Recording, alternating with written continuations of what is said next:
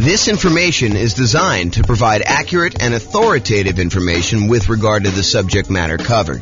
It is offered with the understanding that the presenters are not engaged in rendering legal, accounting, or other professional services. If legal advice or other expert advice is required, the services of a competent professional should be sought. Welcome to the Scottsdale Real Estate Investing and Real Estate Financial Planning Podcast. Learn all about investing in real estate in Scottsdale, Arizona, with a combination of real estate financial planning and modeling with numbers specific to Scottsdale, plus syndicated, more generalized recordings of live and pre recorded real estate investing classes, not all of them specific to Scottsdale. Be sure to stay tuned after the podcast for a message from our sponsors. Nice. All right. Well, on that note, I'm James Orr. Uh, welcome. Tonight is real estate investing strategies. I'm going to get started on time. And we got some people straggling in late, but since I'm recording. So, real estate investing strategies. So, um, I taught this class last time about a year ago. I think it was last February or something like that. And it was via webinar. Um, and I made some modifications since. But at the beginning of the last webinar, I told everybody that I was going to do a qualitative approach to real estate investing strategies where I talk about, you know, how strategies work, what they are, some basic questions about, you know, how you find deals, how you do stuff like that. But I could have just as easily done a quantitative approach where I did numbers for fix and flip or for buy and hold or for nomad or house hacking or whatever you're doing. And so this is the very earliest preview that I am going to do a quantitative version where I'm going to go through numbers. So tonight, if you think about it, tonight is more like an overview of what all the different real estate investing strategies are and an overview on like how they work and everything. And then over the next whatever it is, 8 weeks or so, we're going to pick one strategy and we're going to go deep into that strategy like a 2-hour class just on that strategy and I will take time to go over quantitative stuff.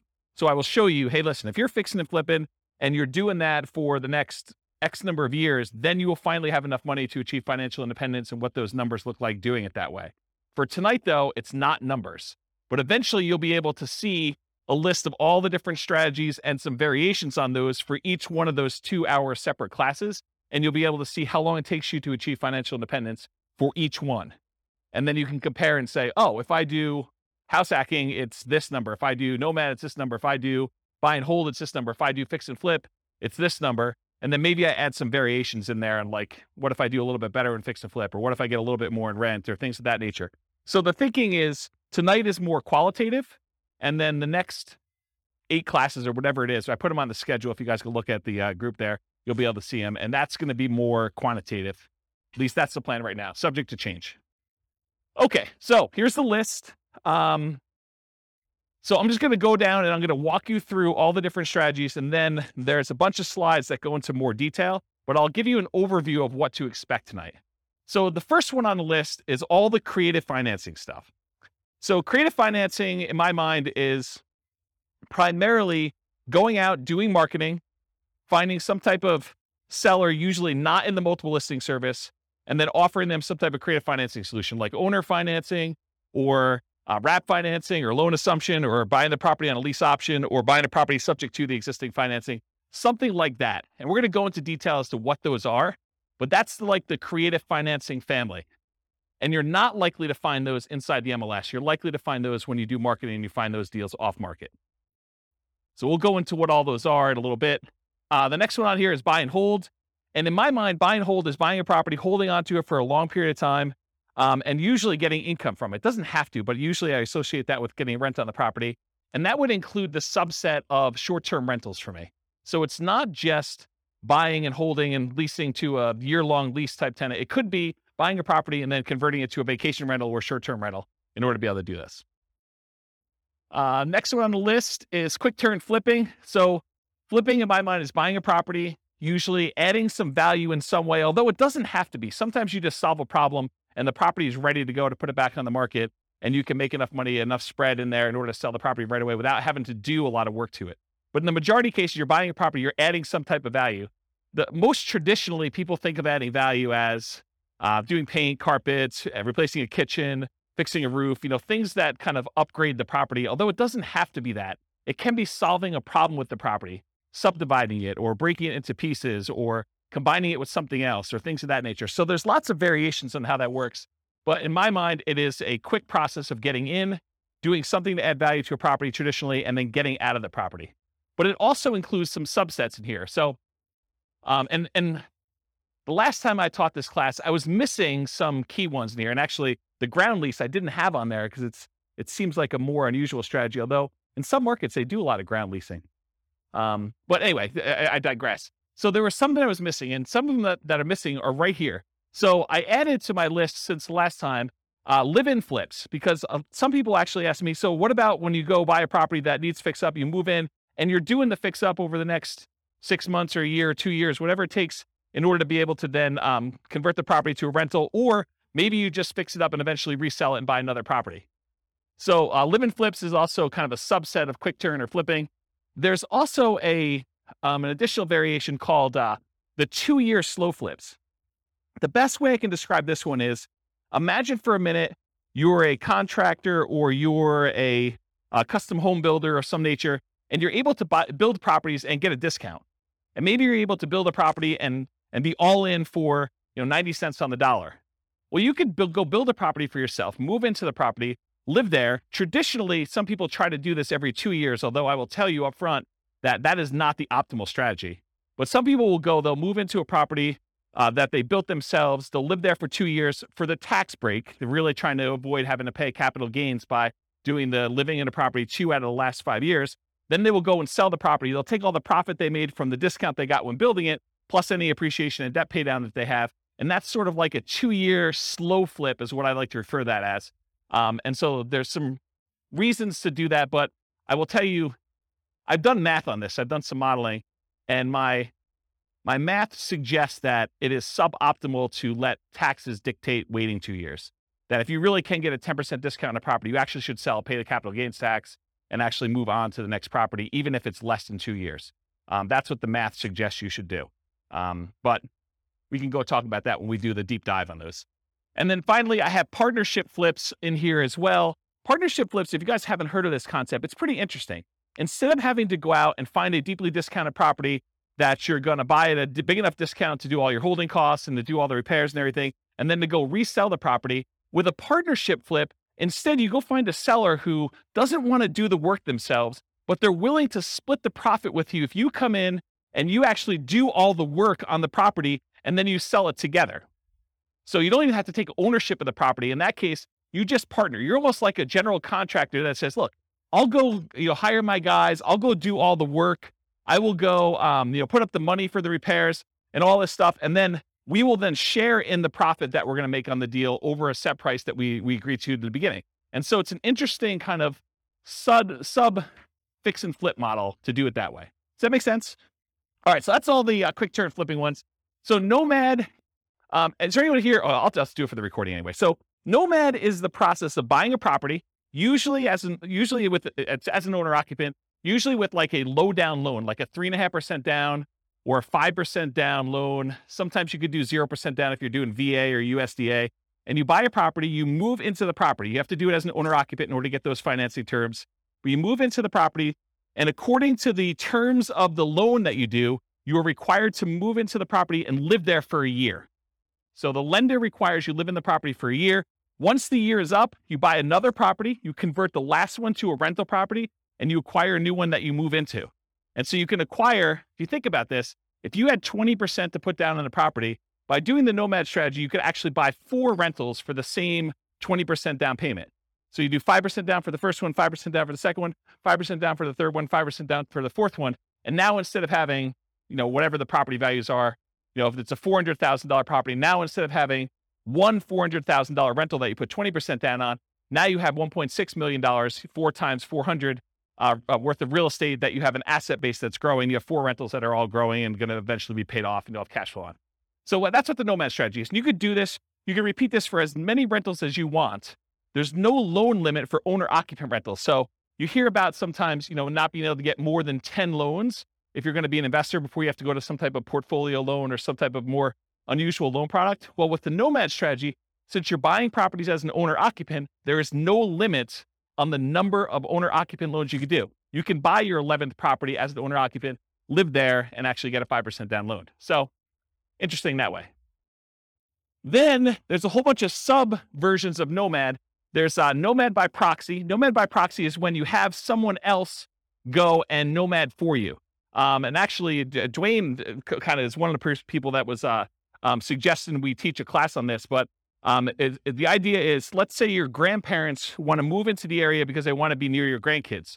Well, if you can convince your grandparent, your parents, you know, the kids' grandparents to actually nomad on your behalf, maybe you even provide the down payment. They actually are the ones moving every year and you're buying a new house. So it doesn't have to be you that moves into the properties. It could be a family member, it could be your kids. You could decide, hey, uh, while you're in college for the next four years, you are going to move four times and I'm going to help you with down payments and I'm going to be a co-signer on the loan, but you're going to be the one living in the property. And so you can actually acquire four properties over four years without you being the one that moves using the Nomad by proxy strategy.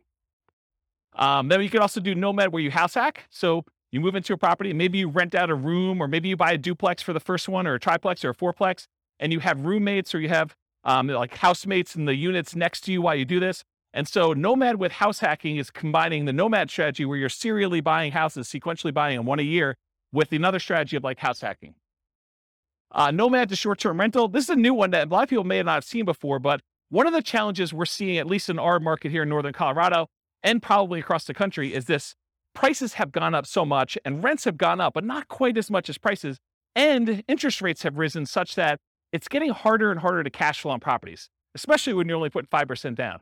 And so one of the solutions to that is to actually nomad into a property, live there for a year, and maybe even during the year you actually rent it out, you know, vacation rental by owner or um, Airbnb or something like that. Excuse me, where you are buying the property and you're doing short-term rental in order to get some income on it. But then maybe after you move out, instead of converting it to a, a lease with a one-year tenant, you can get a lot more income and net a lot more income if you convert it to short-term rentals. The challenge is you probably need to pick slightly different properties when you're nomading originally. You might not want to do, you know, property on the outskirt of town where we we've been buying a lot of nomad properties lately. This might be one where you're willing to pay a small premium to have it more in town in a more walkable part of the area. And you pay a premium for that. So you want to make sure that you got your strategies right. But you could then convert those to more of a short term rental after you nomad in the property. And that could help solve some of your cash flow problems until rents increase enough where it's no longer an issue. And then you could reduce your workload by not having to manage those short term rentals and convert them to long term rentals. So, does that make uh, sense? So, there probably are regulations, and I don't know what they are. So, we'd want to go check in with the city and find out if the one that you're considering is able to be converted to a short term rental. And in some cities, they're requiring licensing to do that. Some cities, they're requiring you, you know, pay the lodging tax or whatever it is. So you, you need to do the equivalent research in whatever market you're in I don't know the numbers for Fort Collins. That's not something clients of mine have done. Uh, but I think the the strategy is to find ones where you can do it, and it might be a property that is already licensed. That maybe the license passes with the property, and so you'd want to go select properties where that is a viable solution and do whatever the regulations say. We're not encouraging you to break the law. We're not encouraging you to kind of go around and try to figure out ways to circumvent things. We're telling you comply and and find ones that does that where it does work. And if it means it doesn't work in that particular area, then we're not doing it. So that's what I would say about that. And and so one of the reasons why I'm I'm reluctant to give very specific answers in some of these things is these things change over time. And you know, a year from now, it could be very different. They could say, nope, we're not doing any more. Or they could be like, yeah, it's a free for all. Anyone can do it. Any property, any part of town. You, you don't ever know. Um, so yeah, the the correct answer is before you buy a property, you should do that due diligence to make sure. And if you're not willing to do it before you go under contract, you absolutely 100% should be doing it while you're under contract, while you're able to deal with that provision in the contract that gives you the right to do your due diligence and you are able to terminate based on finding out if it doesn't work in that case. Um, but it's better to do before you go under contract, especially if you're having to be aggressive and bid and and waive things and things of that nature. So yeah. Any other? Good. Yeah. Do you have any other? Okay. All right, cool. So um, that's the list on there. Oh, so that Nomad to short term rental is another option for sub for Nomad. Um, lease option Nomad. Lease option Nomad is a variation on combining lease option exits with the Nomad strategy for acquisition. If anyone has ever read the book I published, it's called um, how to acquire a multi-million dollar real estate portfolio starting with $3,000, or if you've seen the class with the same title, it's that strategy. It's buying a nomad property. And then once your year is up, instead of actually converting it to just a long term rental, you decide to do a lease option exit. You find a tenant buyer who wants to move into the property, who wants to buy it from you, and they need a year or two or three to do whatever they need to do in order to get qualified for the loan and purchase it. And so it combines the nomad strategy of how you acquire properties with then you getting cashed out of the deal, ideally without the help of you know real estate agent and real estate agent fees, for you to then sell the property to them a year or two or three down the road. You get a pop. You can then use that money to fund additional down payments for your additional nomads, plus probably more, so that you can eventually buy additional 20% down rentals and speed up the process. It takes a little while to do it, but over time, you're able to acquire more than one property in a year, which is a limitation traditionally of Nomad. And you're able to do this strategy with uh, less money because you usually get a option fee from the tenant buyer when they come in, which in some cases can be enough to fund your down payment for the next purchase. So that's why you can do it with just one down payment. Um, and then other variations of Nomad. There's there's quite a few different ones. One of the one of the things I'm known for is uh, kind of doing nomads and nomad variations, and so there's a whole bunch of other ones, but those are the big kind of groups. Another real estate investing. And by the way, I, I run, as you probably can tell, I run a really informal class. So if you have questions, feel free to ask your questions, and uh, we'll get the mic to you, and you can ask us. So, real estate investing strategies, house hacking. House hacking usually is getting income from a property that you're living in. One of the most common ways to think about this is someone who buys a duplex, a triplex, or a fourplex, where they're living in one of the units and they're renting out the other units. But it could just as easily be you buy a single family home and you rent out three other bedrooms where you live in one bedroom, or maybe you live in the living room and you rent out the three bedrooms, or something like that. So it's really getting extra income from a property that you're living in. That's the house hacking strategy. Uh, next strategies are BRRR and BRRRR. They're just adding an extra R. So BRRR stands for buy, rehab, rent, refinance. And the one that has an extra R is adding repeat to the end. So it then becomes buy, rehab, rent, refinance, repeat. And BRRRR is sort of like a, a variation of fix and flip where you're not actually selling the property. You're finding a property usually that needs quite a bit of work. You're buying it at a big enough discount where you can go in there acquire the property, do all the fix up to it, put a tenant in there, and then go and get long term financing on the property where you pull out, in ideal world, all of your money so you have nothing in the deal. In most cases, in a practical sense, most of the time you can go and you can buy a property and leave minimal amount in. And minimal, it's probably going to be in the neighborhood of 5% or so in most markets. Although you can find ones where you leave nothing in the deal, and you can find ones where it's considerably more that you have to leave in the deal in order to do that. So that's what BRRRR is. Uh, wholesaling and wholetailing. I'll start with wholesaling. Wholesaling is usually the process of finding a uh, property, usually off market. It's usually not in the MLS.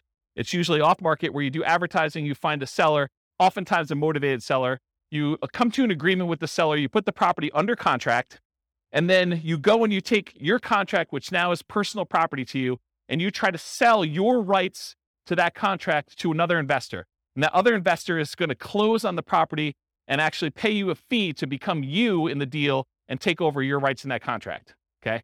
If you think about it, wholesaling is very similar in a lot of ways to what a real estate broker does. So a real estate broker goes out, they have to find a seller who wants to sell a property. They come to an agreement with that seller over what price they want to be able to sell that property for. And then that real estate agent, often with the help of the other real estate agents in the market through the cooperative agreement of the MLS, but a lot of times that real estate agent will go out and they'll try to find a buyer. And then when they sell the property, they get paid a fee.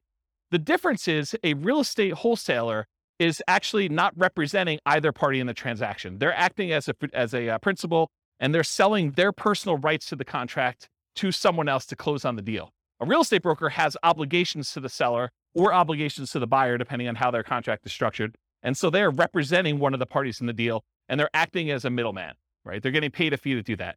So one of the things I will bring up is if you want to do wholesaling and you're going to go out and you're going to go find a seller, and it's not just any seller, it's a seller that wants to sell a property at a big discount. And then you got to go find a buyer. And it's not just any buyer. It's a it's a buyer who wants to buy an investment property. Sometimes at a, at a big discount. Sometimes it's because it needs a lot of work and it can scare a lot of buyers away.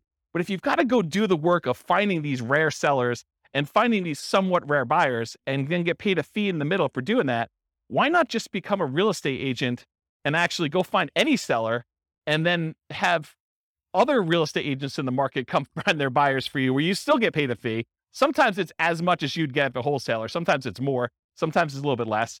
Um, but then you don't have to do both sides. You can only do one side. In fact, if you want to just go find all the investors that want deals, you could just re- represent the buyers finding deals for them. And you don't have to go find the sellers, or you can just find the sellers and do it. So I don't know. You're welcome to wholesale, but um, I've got some different thoughts on that.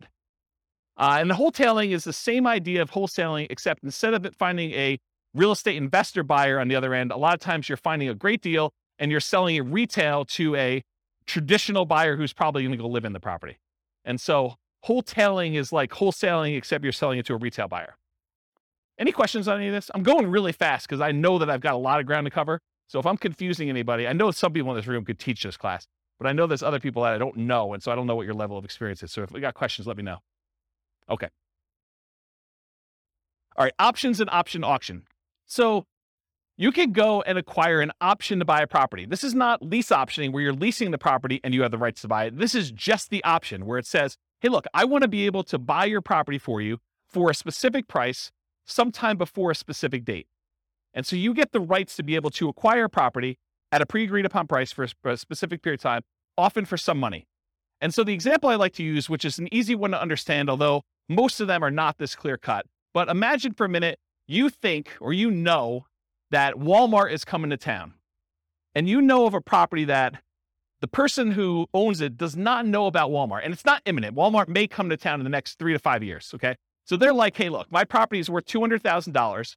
You come to them and you say, look, I'll give you $500 for the rights to be able to buy your property for $300,000, $100,000 more than what it's worth today, anytime in the next five years. I give you $500 today and I'll be able to buy it for 300,000. And they think to themselves, it's only worth $200,000 today. This guy wants to give me money to be able to buy it for $300,000. Even if they bought it for $300,000, that's a deal. I would take that. And so they think to themselves, $500, that's free money to me. And they sign an option agreement. Well, three years later, Walmart comes into town and you're the holdout. The lot that they want, the corner that they want in town is the one that Walmart wants to build on. And Walmart's coming in and say, look, what's it going to take? And you know that they'll buy it for 400,000. So now you exercise your option. You buy it from the guy for 300,000 because you had enough foresight to get it under contract with an option agreement. You gave them $500 and now Walmart is willing to pay you 400. So you buy it for 300, you sell it to Walmart for 400 and you made $100,000. What happens if Walmart didn't come to town? Well, you're out 500 bucks. Okay. So that's the idea behind an option. Now, there's a variation to this. It's the option auction strategy. This is another cash flow strategy if you're uh, looking to make money uh, in the short term. So the idea is you go out, you do marketing, you find some type of seller who's somewhat motivated. You come to an agreement on terms for a price that you have an option to buy the property from them for. You get your option in place with the seller. Then you go out and you do a marketing blitz where you do. Um, there's a book on this. I think it's by Bill Bill Effros. I think is it's a seven day sale, and the idea is you go and you do a marketing blitz for a week or a weekend, and you um, you basically have everyone come through an open house, and then on Sunday night you you ask people who is interested in bidding on this property, and you run an auction in order to sell that property to the highest bidder via excuse me round robin telephone that evening. So basically, you call up the first guy says the bidding is going to start at two hundred thousand. It's usually below market where you started at. Would you like to bid two hundred thousand? They're like, yes, great. You call the next guy in the list. Would you like to bid two hundred five? Yes. Okay, great. You keep moving around until people drop out, and whatever the price it gets to, as long as it's above your your reserve amount, your minimum that you have, then you sell the property, you sell your option to them, and they close on the property and they buy it, and you collect the difference between the numbers. So that's what option auction is. Come on and have a seat. So that's what option auction is.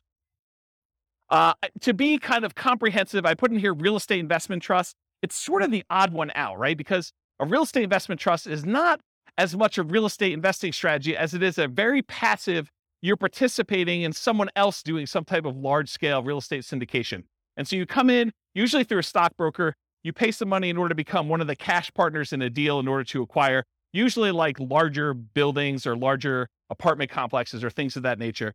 And so that's what a real estate investing trust is. I put probate on here.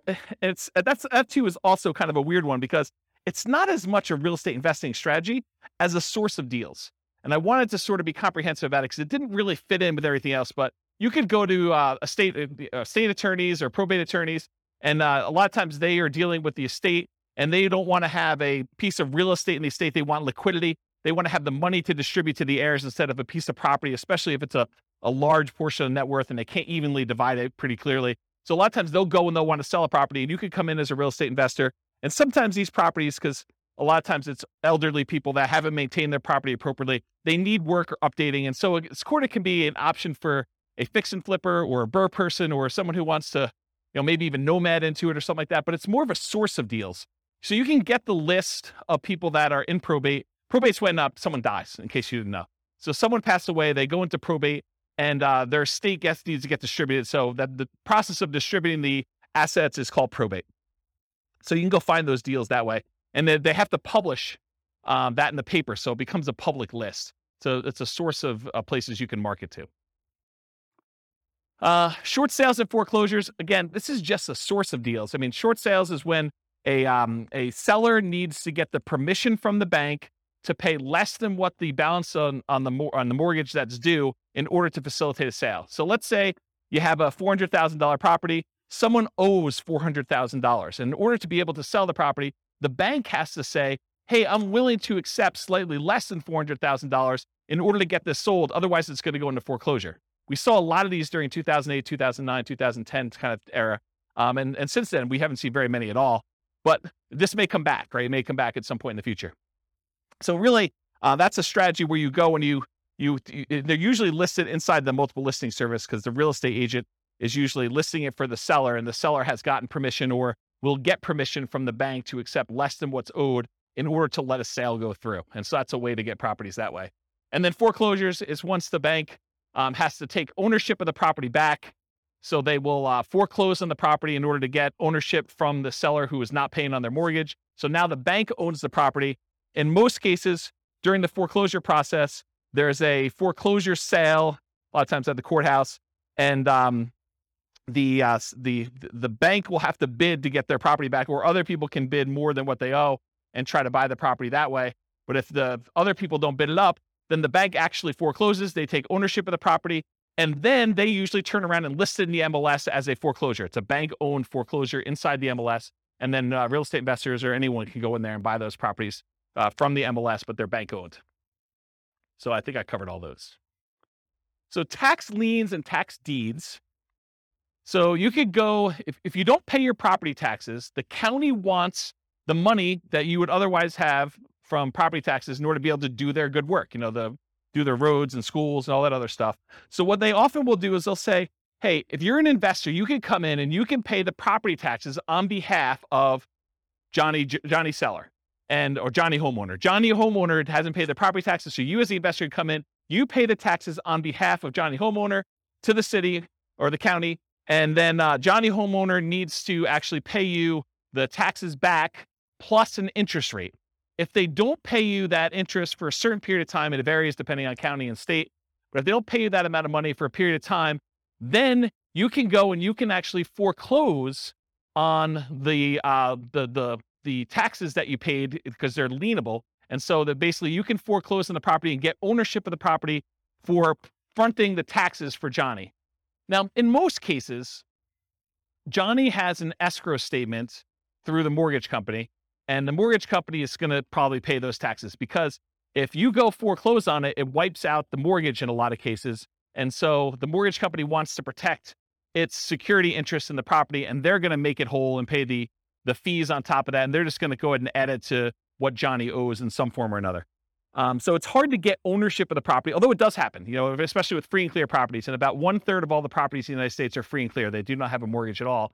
Um, but if that person doesn't pay their property taxes, um, and the, the county is trying to notify them. So it's not like a secret that these things are happening. But if you go and you pay that, then uh, you know you have a chance of getting your money back plus interest or ownership of the property if you foreclose on that property. Does that make sense?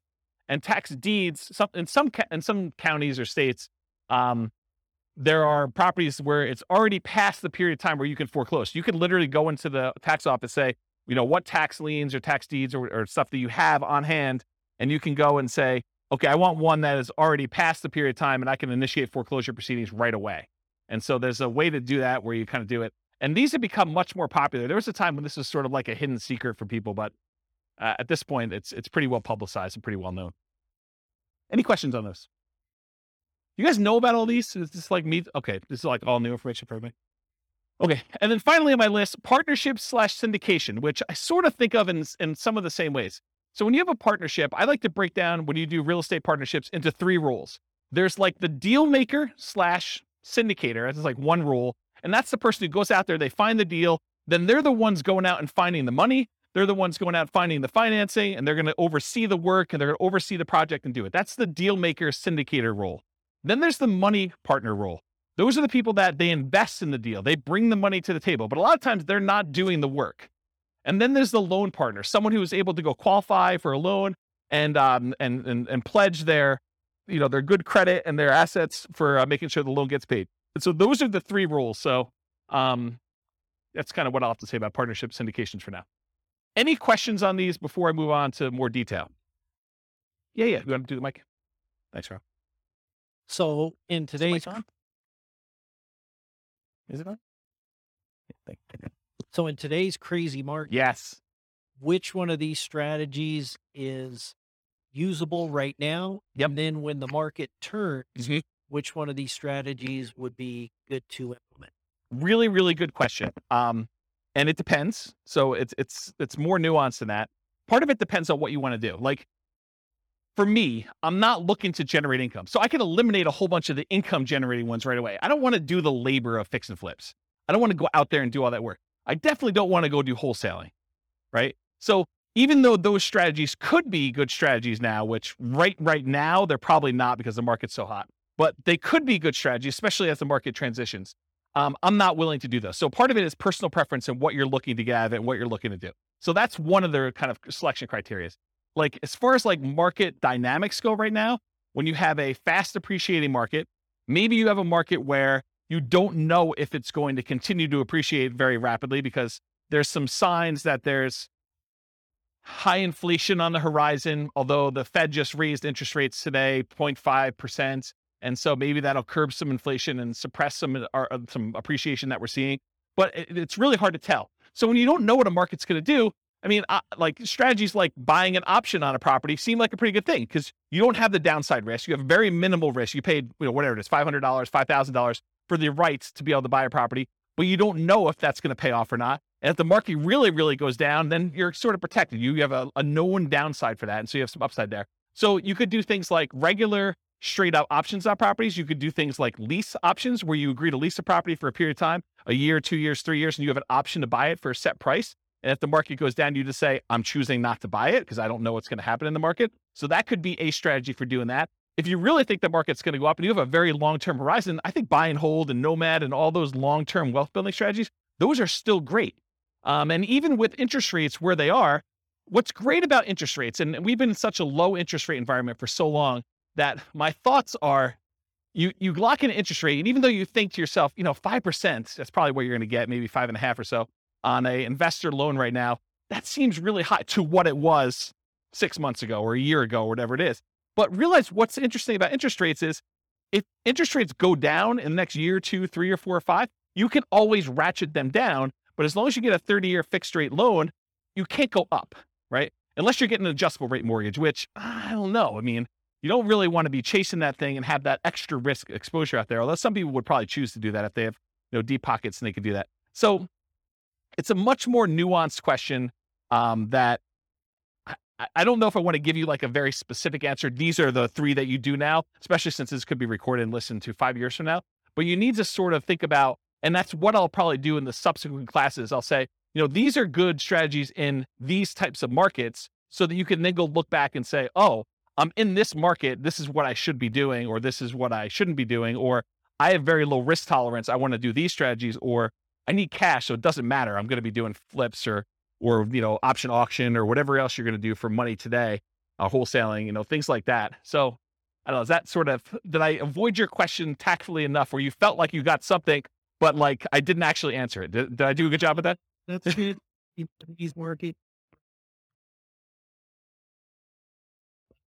Looking at looking at other investors, uh, they say, "Oh, in this kind of market, you want to."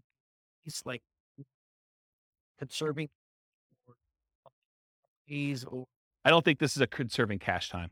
I think in periods of high inflation, uh, anyone who's holding cash is losing ground. Yeah, I think buying assets that, that go up in value, I think those are things.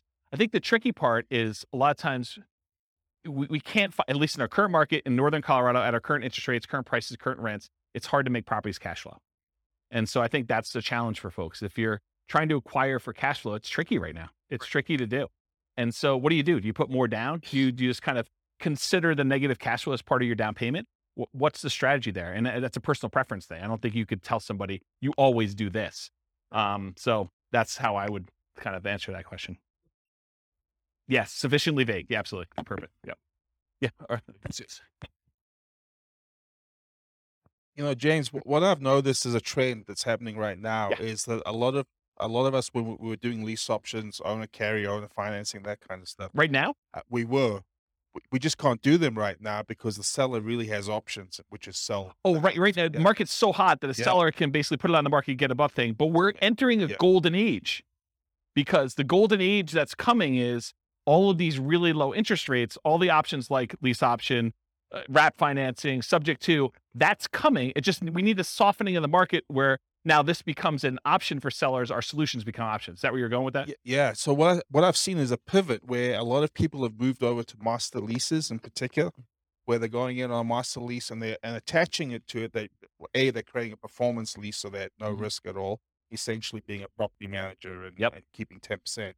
That, but they're also attaching a right of first refusal and or an option to purchase Yep. it in the thing. So I'm seeing a lot of that, and those are exactly the same people who were doing a lot of lease options before. But it's just kind of interesting. They're trying to position themselves for that golden age, which is coming in two years' time, right? Yeah, I don't know if it's two years, but yes, I think there we're coming into a period where, you know, for the last whatever it's been, three years, four years, we've seen these extremely low interest rates. And so at some point in the future, the market shifts and sellers start to struggle with being able to sell their properties. Maybe there's a glut of properties that are for sale and not enough buyers. And now investors come in and they add liquidity to the market historically.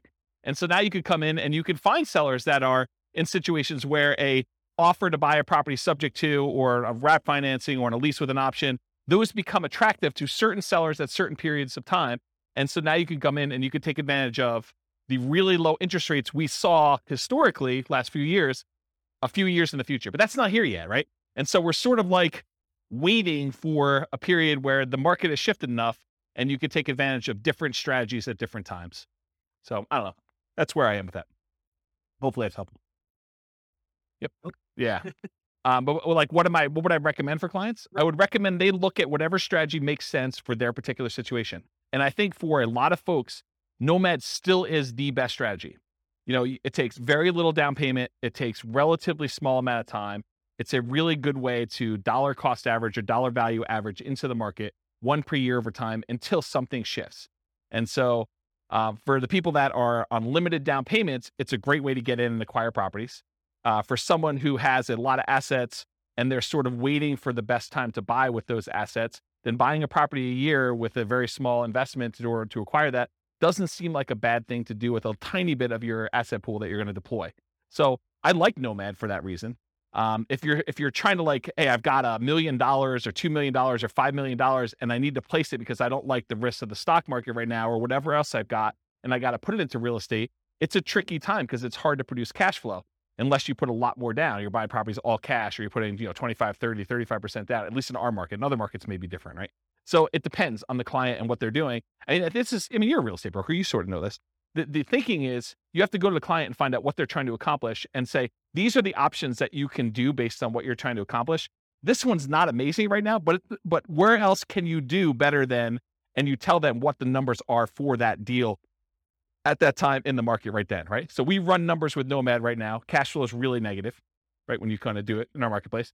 But you look at the overall return, can you beat this? And where can you beat it? Long, yeah, long term. It's not, no not, not even long term. You say in the next year, this is what we expect this Nomad property to do. It's, you know, negative X in cash flow. It's positive X in depreciation. It's, you know, positive X in appreciation and positive X in, in a down payment. Overall, it's net whatever, positive or negative. In most cases, it's still going to be net positive, right? It's still going to be a positive return, even with really negative cash flow. So you look at that and you say, can you beat this return somewhere else? Otherwise, let's do one nomad property. You got to wait a year anyway before you can do the next one. There's no pressure. We can just, if the market changes and we have to shift, not a big deal. You have a property. You could live in it. You could sell it. You could convert it to a rental. You could do short term rental, whatever you want to do with it. Now you've got one asset. Then we decide, you know, we go out nine months into the future and you reevaluate the kind of playing field at that point. You say, okay, I've got this amount of down payment. I've got this is what the market looks like. This is what interest rates are. This is what rents are. This is what prices are. What can we do? And so I think you then look and you make decisions. Unless somebody has a lot of money and they're trying to deploy it right away, that's the big risk of what do you do with all of it? Do you space it out? Do you make one big investment and try to acquire a whole bunch of properties? Are you trying to buy some big multifamily, which is hard to do in our marketplace and cap rates are kind of wacky right now to begin with? I think so. I, I think they're slowing down because it's hard to even get deals. You know, the, the last six months in our marketplace, probably longer than that, but the last six months in our marketplace, we've seen um, people bidding on properties where there were 20 offers.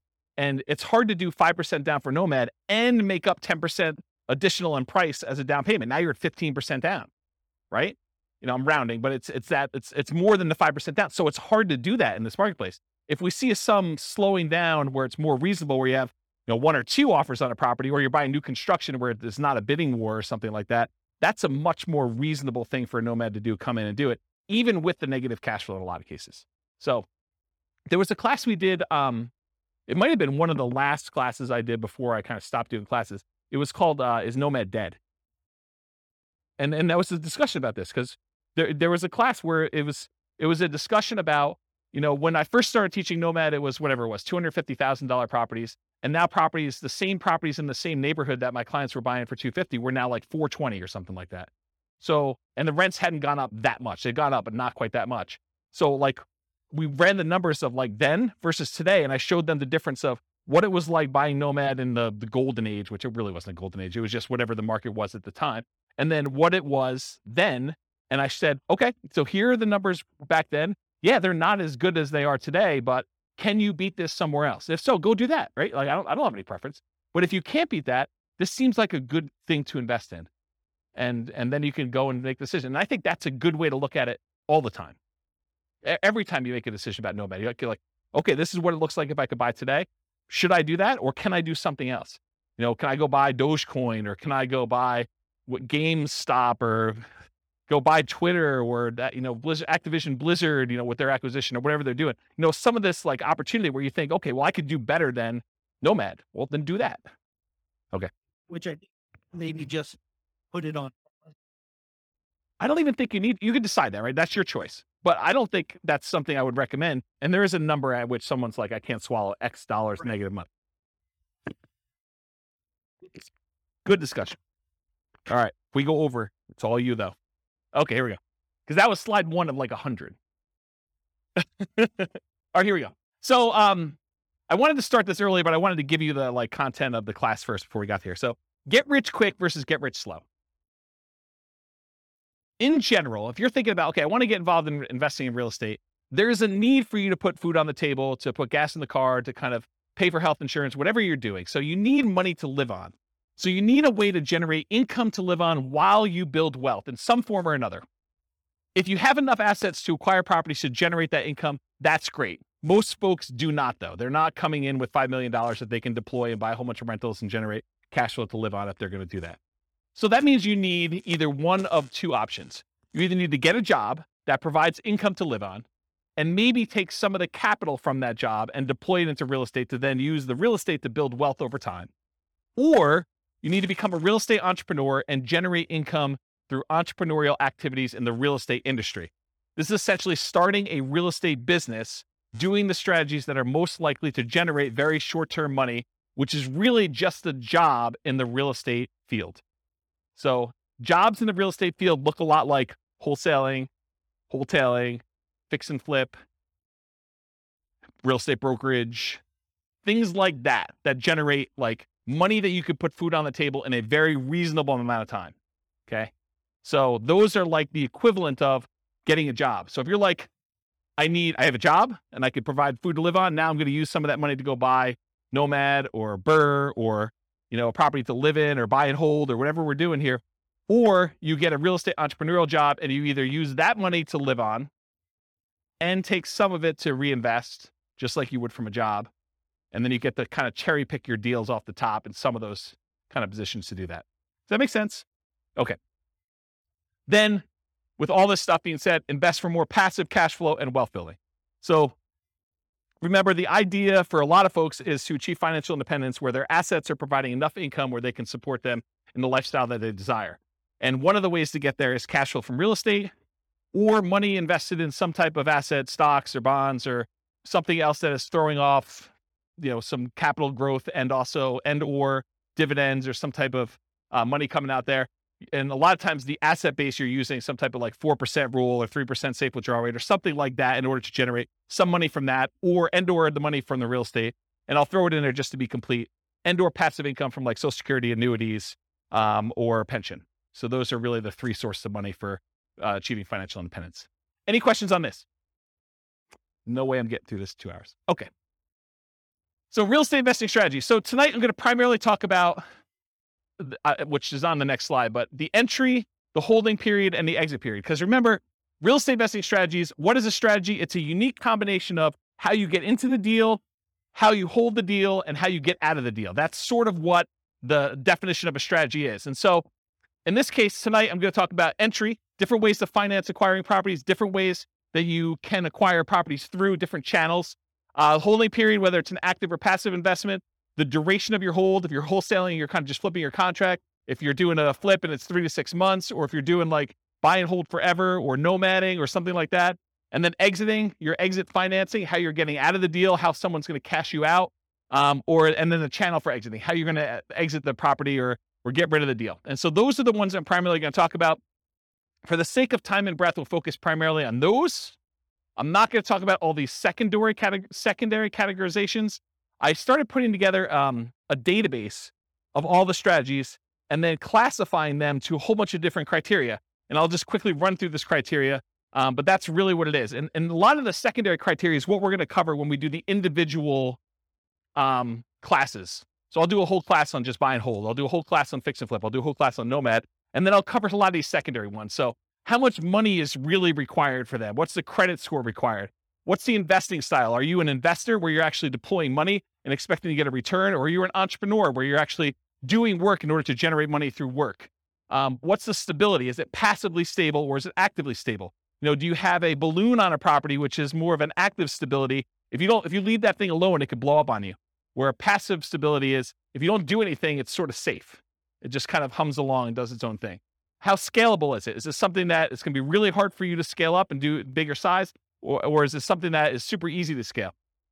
What skills are required? Um, this reminds me, the skills. One of the things I started doing when I was making this database of real estate investing strategies is I was going to make a list of, and you tell me if this is a good idea. This is why I want to do these live. Um, you tell me if this is a good idea. So I'm going to make a list of all the different things you need to do in all the different strategies. So analyze deals as an example, raise money as one example, um, you know, hire a property manager, manage a property manager, like all the different kind of like big category things you need to do for every single strategy. And then maybe what I do is I write software that gives you an assessment where you say on a scale of one to five, how good are you at doing all these different skills? And then certain skills apply to more than one strategy. I can sort of give you like a a measure of which strategies are better for you based on the skills that you tell me you're good at. And I give you almost like an assessment for becoming a real estate investor. You tell me what you're good at, what you like doing, and I spit back out to you and say, well, these are the strategies based on what you tell me you're good at that you should consider doing. Is that a good idea or a bad idea? Oh, you have questions? That's a great idea.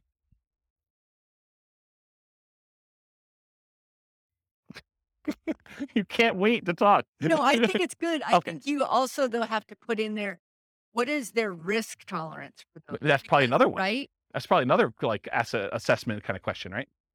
Right. Yeah, like how much money are you willing to risk? How, how well do you sleep at night knowing that things can go bad? What's your variance tolerance? Yeah, things like that. Yep. Good point. So skills required, sales, analysis, property management as some examples. What's your risk exposure rating? Like how risky is the strategy overall? Uh, what's your profit timing? Is it cash now, cash flow, wealth building? Uh, what kind of subgroups you would direct market to? Probate being an example, high equity being another example, low equity being another example. What are the best markets? I think this is to your question more up, like where you're talking about is this a soft market strategy? Is this a hot market strategy? Um, availability, like, are these like really rare deals? Are you very likely to not find any, or is this like something you can go out and you can buy today? Um, and then can can you invest using retirement accounts? Kind of another one on there. So those are like my secondary criteria. We're not going to talk a lot about those tonight. It's primarily going to be this primary categorization. All right. So here's a visual. There's no way I'm going to get through. Here's a visual of the uh, of the three different things. So the entry, the holding period, and the exit. Uh, the channel and financing for both the entry and the exit, and then the holding period, whether it's active or passive, and the duration for that. Okay, gonna be great. All right, so buying, acquiring, entry into real estate market consists of two major considerations: the channel, the source of where you can find those deals, and then how do you finance it? All right, financing when buying. So these are the lists of all the different ways to kind of finance or or fund the the acquisition of a particular strategy. So cash, it's a really obvious one. You want to go buy a property, you put up all the cash, you go buy it. But there's also cash equivalents. There's things like, you know, I want to go do fix and flip and I have a free and clear property. Instead of actually selling my free and clear property, I could go put a home equity line of credit on that property and then only pull the money out that I need in order to fund the acquisition of my fix and flip. And so that's sort of like a cash, a quasi cash equivalent because it looks like cash, but you had to borrow money from yourself in order to be able to do that. Or if you have a million dollars invested in the stocks and you want to use a margin account, you can go borrow up to 50% of your stock holdings and use that money in order to acquire the deal. Yeah, you're adding some leverage or risk into it, but that's the idea behind cash equivalent. Traditional owner occupant loans, this is usually for stuff like um, house hacking or, excuse me, or nomad or things like that. You can get 0% down VA or USDA loans in order to acquire properties as an owner occupant. You can do 3.5% down loans to buy single family homes, duplexes, triplexes, or fourplexes um, as an owner occupant, and you can do 5% down conventional financing in order to acquire these properties. And um, everything except for the 0% down VA has PMI. If you put less than 20% down, VA instead has a funding fee, sort of like a, a, a prepaid fee you pay up front that takes care of the insurance risk that VA has for putting less than 20% down. So those are kind of the traditional owner occupant type loans. You could do 20% down or more, then you don't have PMI anymore. But most most investors are probably uh, going to not opt to do that. Uh, traditional non-owner occupant loans, that's usually uh, 20% down. A lot of times we will move to 25% down because the interest rate is so much better, moving to 25% down. Um, and the cash flow improves a little bit because you're borrowing a little bit less. So a lot of times you'll do that. There, there are 15, as of right now, there are 15% down non-owner occupant loans you can get. They usually have PMI associated with them. And depending on what you're going for, you're you trying to, you know, make more of an appreciation play or you're making more of a cash flow play? You would choose those loans based on what you're trying to do there, in my opinion. Uh, creative financing, we talked a little bit about these. I'll go into detail a little later, but there's owner financing. That's when the, the owner of the property acts like the bank.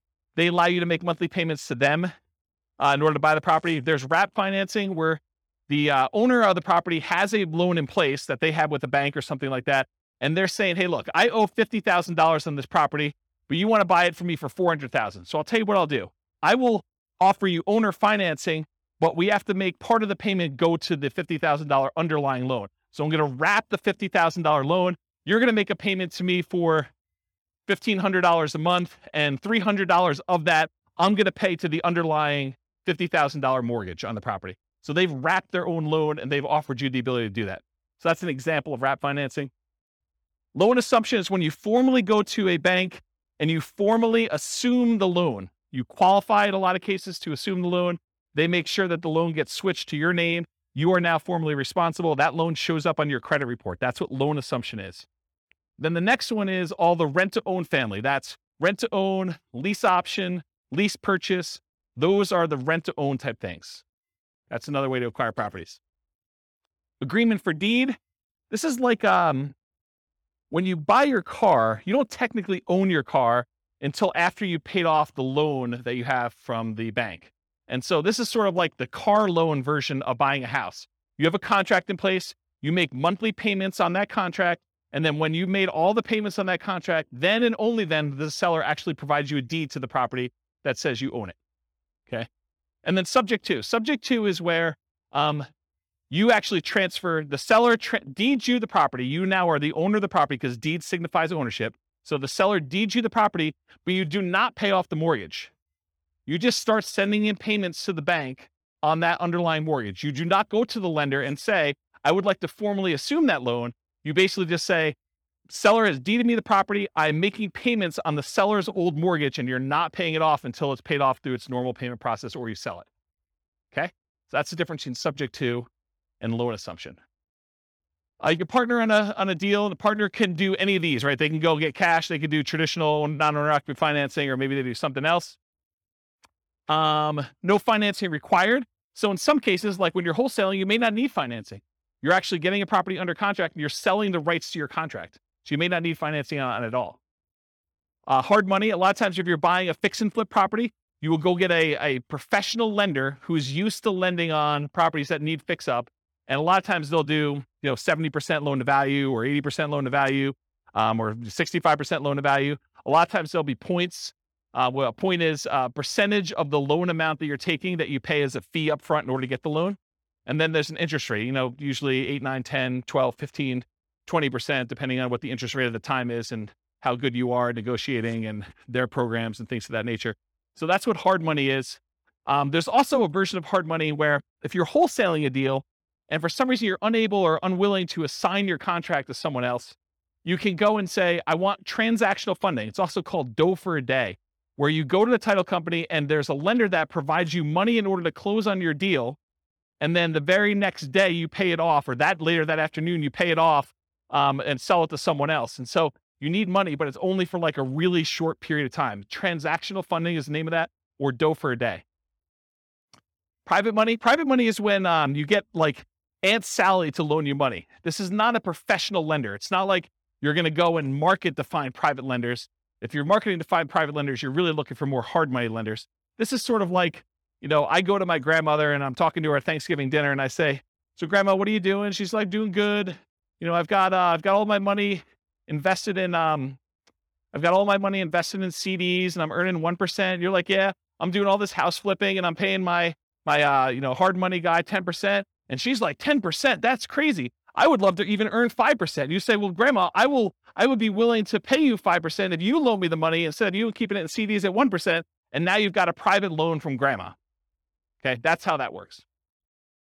Um, none required. I guess I have that on there twice. Note to self, remove that. Uh, utilize existing seller's ownership. This is like an example with the partnership flip, where you're going and you're partnering with the seller, and then you're coming in, you're going to provide all the repairs and do all the work and bring in the contractors and do that, and then you're going to split the profit. Well, you don't really need financing for that. You're utilizing that the seller already owns the property. Maybe they've got a mortgage on it. They're just going to keep making their mortgage payment, but you don't have to come in with new financing in that case. Um, and then private mortgage insurance, that's needed whenever you put less than 20% down on a property, there'll be private mortgage insurance involved, with the exception of VA loans, which have that funding fee instead. Or grandma. Grandma doesn't have PMI. Any questions on financing? Channels when buying. You'll notice, I'll point it out if you don't, that there's an alligator behind this thing. And the alligator is for a reason. Finding deals is like looking for an alligator in a lot of ways. And I'll, and I'll explain what I mean. If you wanted to find an alligator, you could, in theory, go down into the sewers of New York City and it's possible someone recently flushed an alligator down there, and you could stumble upon an alligator and find one. That is definitely a possibility, right? But if you really want to find alligators, you're probably going to Florida. And if you really, really want to find alligators, you're probably going to the Everglades. Okay? The same thing is with deals. Could you find a subject to deal, a deal where the seller is willing to deed you the property and you just start making payments on their mortgage? Could you find a subject to deal in the MLS? Could you find an alligator in the sewers of New York City? Yes, it's possible. But if you really want to find a subject to deal, you probably want to go find some type of for sale by owner. And probably, if you really want to do it, and that's like the Florida equivalent, you probably want to actually go and find a for sale by owner that's not already marketing their property and doing the advertising themselves and looking for more of like a retail buyer. You probably want to do some type of marketing to uncover some type of motivated seller of some sort and then find it where subject to actually makes sense and it's a deal for them. Does that make sense? Do you understand why I use the alligator analogy? Okay. All right. So, where can you find deals? You can find them inside the MLS, including, which some people don't believe, you find foreclosures inside the MLS because that's where banks list them after they've taken them back as foreclosures. You could also find short sales. Short sales are when the seller uh, where the lender accepts less than what is owed in order to facilitate a sale, and those show up in the MLS. Then you have the whole for sale by owner group. there's actively market marketed for sale by owners. This is when a for sale by owner puts a sign in their yard, they put up their ad on Craigslist, they put up their ad on Zillow, excuse me, and all those other places, and they are trying to actively sell their properties themselves. That's an actively marketed uh, for sale by owner. But then you also have hidden for sale by owners. These are for these are properties that are for sale by the owner. There's no agent involved, but you find these through marketing, sending out direct mail, putting up uh, ads on Google or whatever else you're doing, and making a website, doing networking, telling people, hey, listen, if you ever want to sell your house or you know someone who wants to sell, I'm a buyer, I'm an investor, I'm looking for properties that I can do work on and flip or whatever you're looking for. So through marketing and networking are the two ways to find non-actively marketed for sale by owners. You can also find deals from wholesalers. So wholesalers are out there usually doing these stuff, hidden for sale by owner stuff, marketing and networking in order to find deals. That's primarily where wholesalers find deals. And so wholesalers can be the source of those deals. They become the middleman. They they almost become like a subset of the multiple listing service, except they're a one person MLS. They find their own deals, they put them under contract, and then they're trying to sell their their contract to someone else. Uh, tax lien or tax lien sales, um, auctions. So when a property is delinquent enough, the the bank will start the foreclosure process, and then they will have an auction to bid on basically what they owe on the property or what someone else is willing to bid in order to buy the property. And so there's foreclosure auctions. There's also IRS and other government auctions, like a DEA auction. So if a, a house gets seized for, I don't know, before, before it was, you know, uh, um, growing weed. I mean, you could have your house seized. I mean, until feder- federally becomes legal, technically could be seized by the uh, the DEA for that. Um, or you don't pay your taxes and the IRS decides to seize your property and they offer it on auction. So you can do those types of auctions in order to find some properties. But you know, remember before I was telling you about like how accessible are deals, like what's the what's the commonality, how available are they? It's a relatively small list, right? I mean, it's not like you've got MLS size number of properties going through IRS sales or or DEA sales, right? Makes sense? Russian yachts. There's a whole bunch of Russian yachts for sale right now. Um, stockbrokers, you can use those to acquire REITs, real estate investment trusts. Uh, syndicators, someone who's going to go and put together a syndication. They're going to buy a big apartment complex and they want to sell their, you know, shares of their syndication to you. And then REO is real estate owned by banks. So in some cases, some banks, they may take back a portfolio of properties and instead of listing them in MLS, they may actually fish it out to their real estate investor clients first. And so any properties owned by the bank, real estate owned, could also be offered directly from the bank in that case. Any questions on this? Sweet. Making up time. All right, so that was the entry stuff. Now we're going to talk about holding. So you have two groups, active or passive, and then duration. So active or passive, you're actively adding value, um, like doing a fix and flip.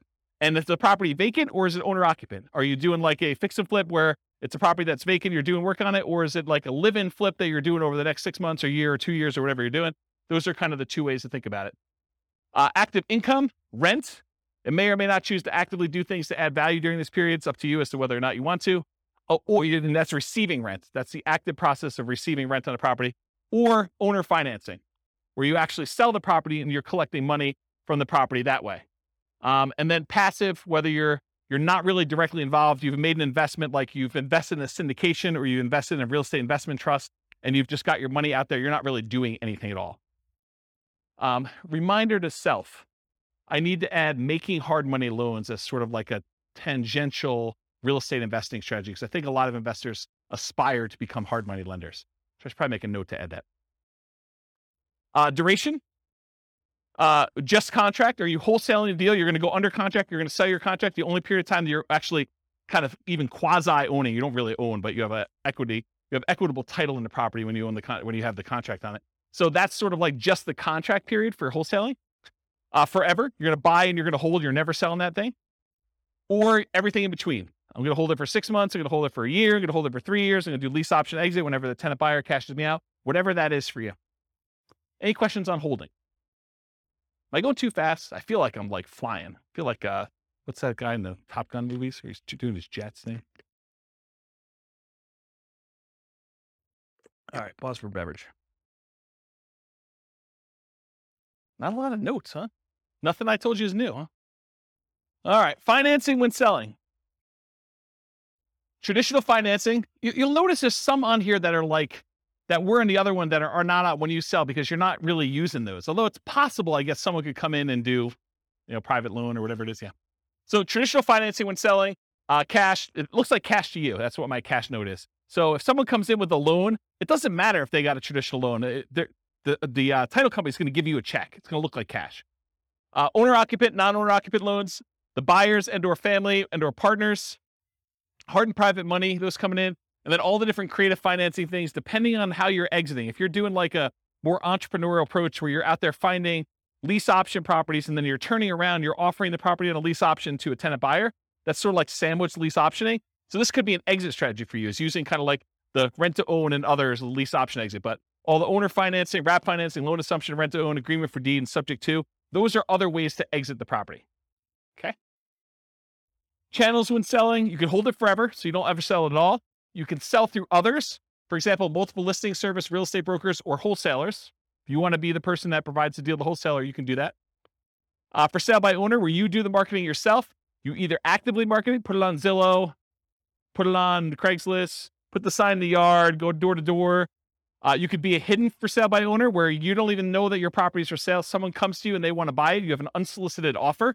You could be out networking. Someone says to you, I really need a property in XYZ neighborhood. You're like, I happen to own a property there. Are you interested in selling it to me? Are you interested in buying it from me? Sure am.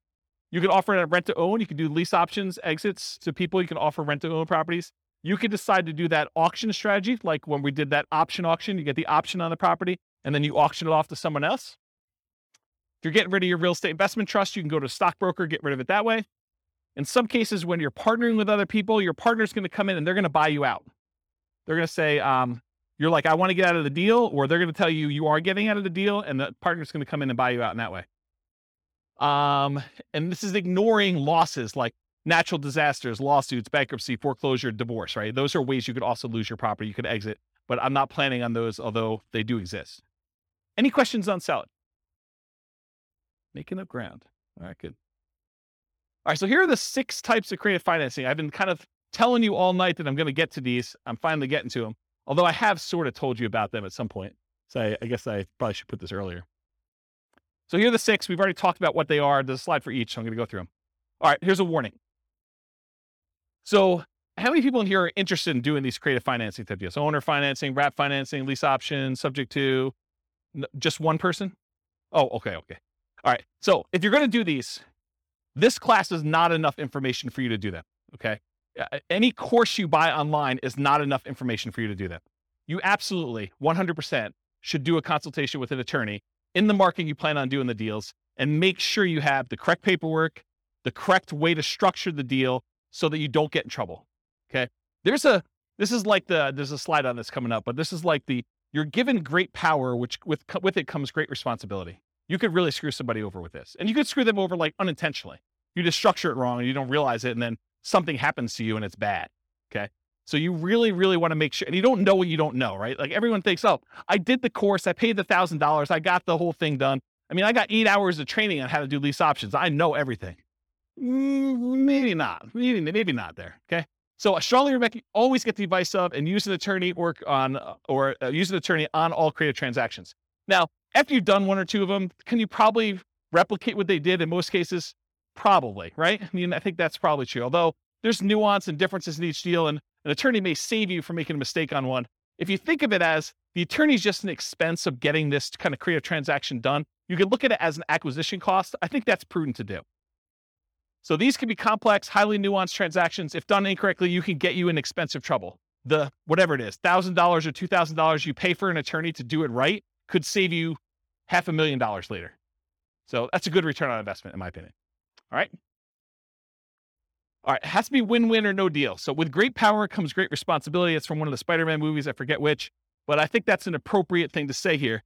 Yes, you probably could structure deals that are not win where you take advantage of people, especially people in sort of like rough situations where they've got things going on where they're motivated to sell a property for whatever reason. They may not be thinking clearly. They may be um, in, a, in a position where if you were unscrupulous, you could take advantage of them.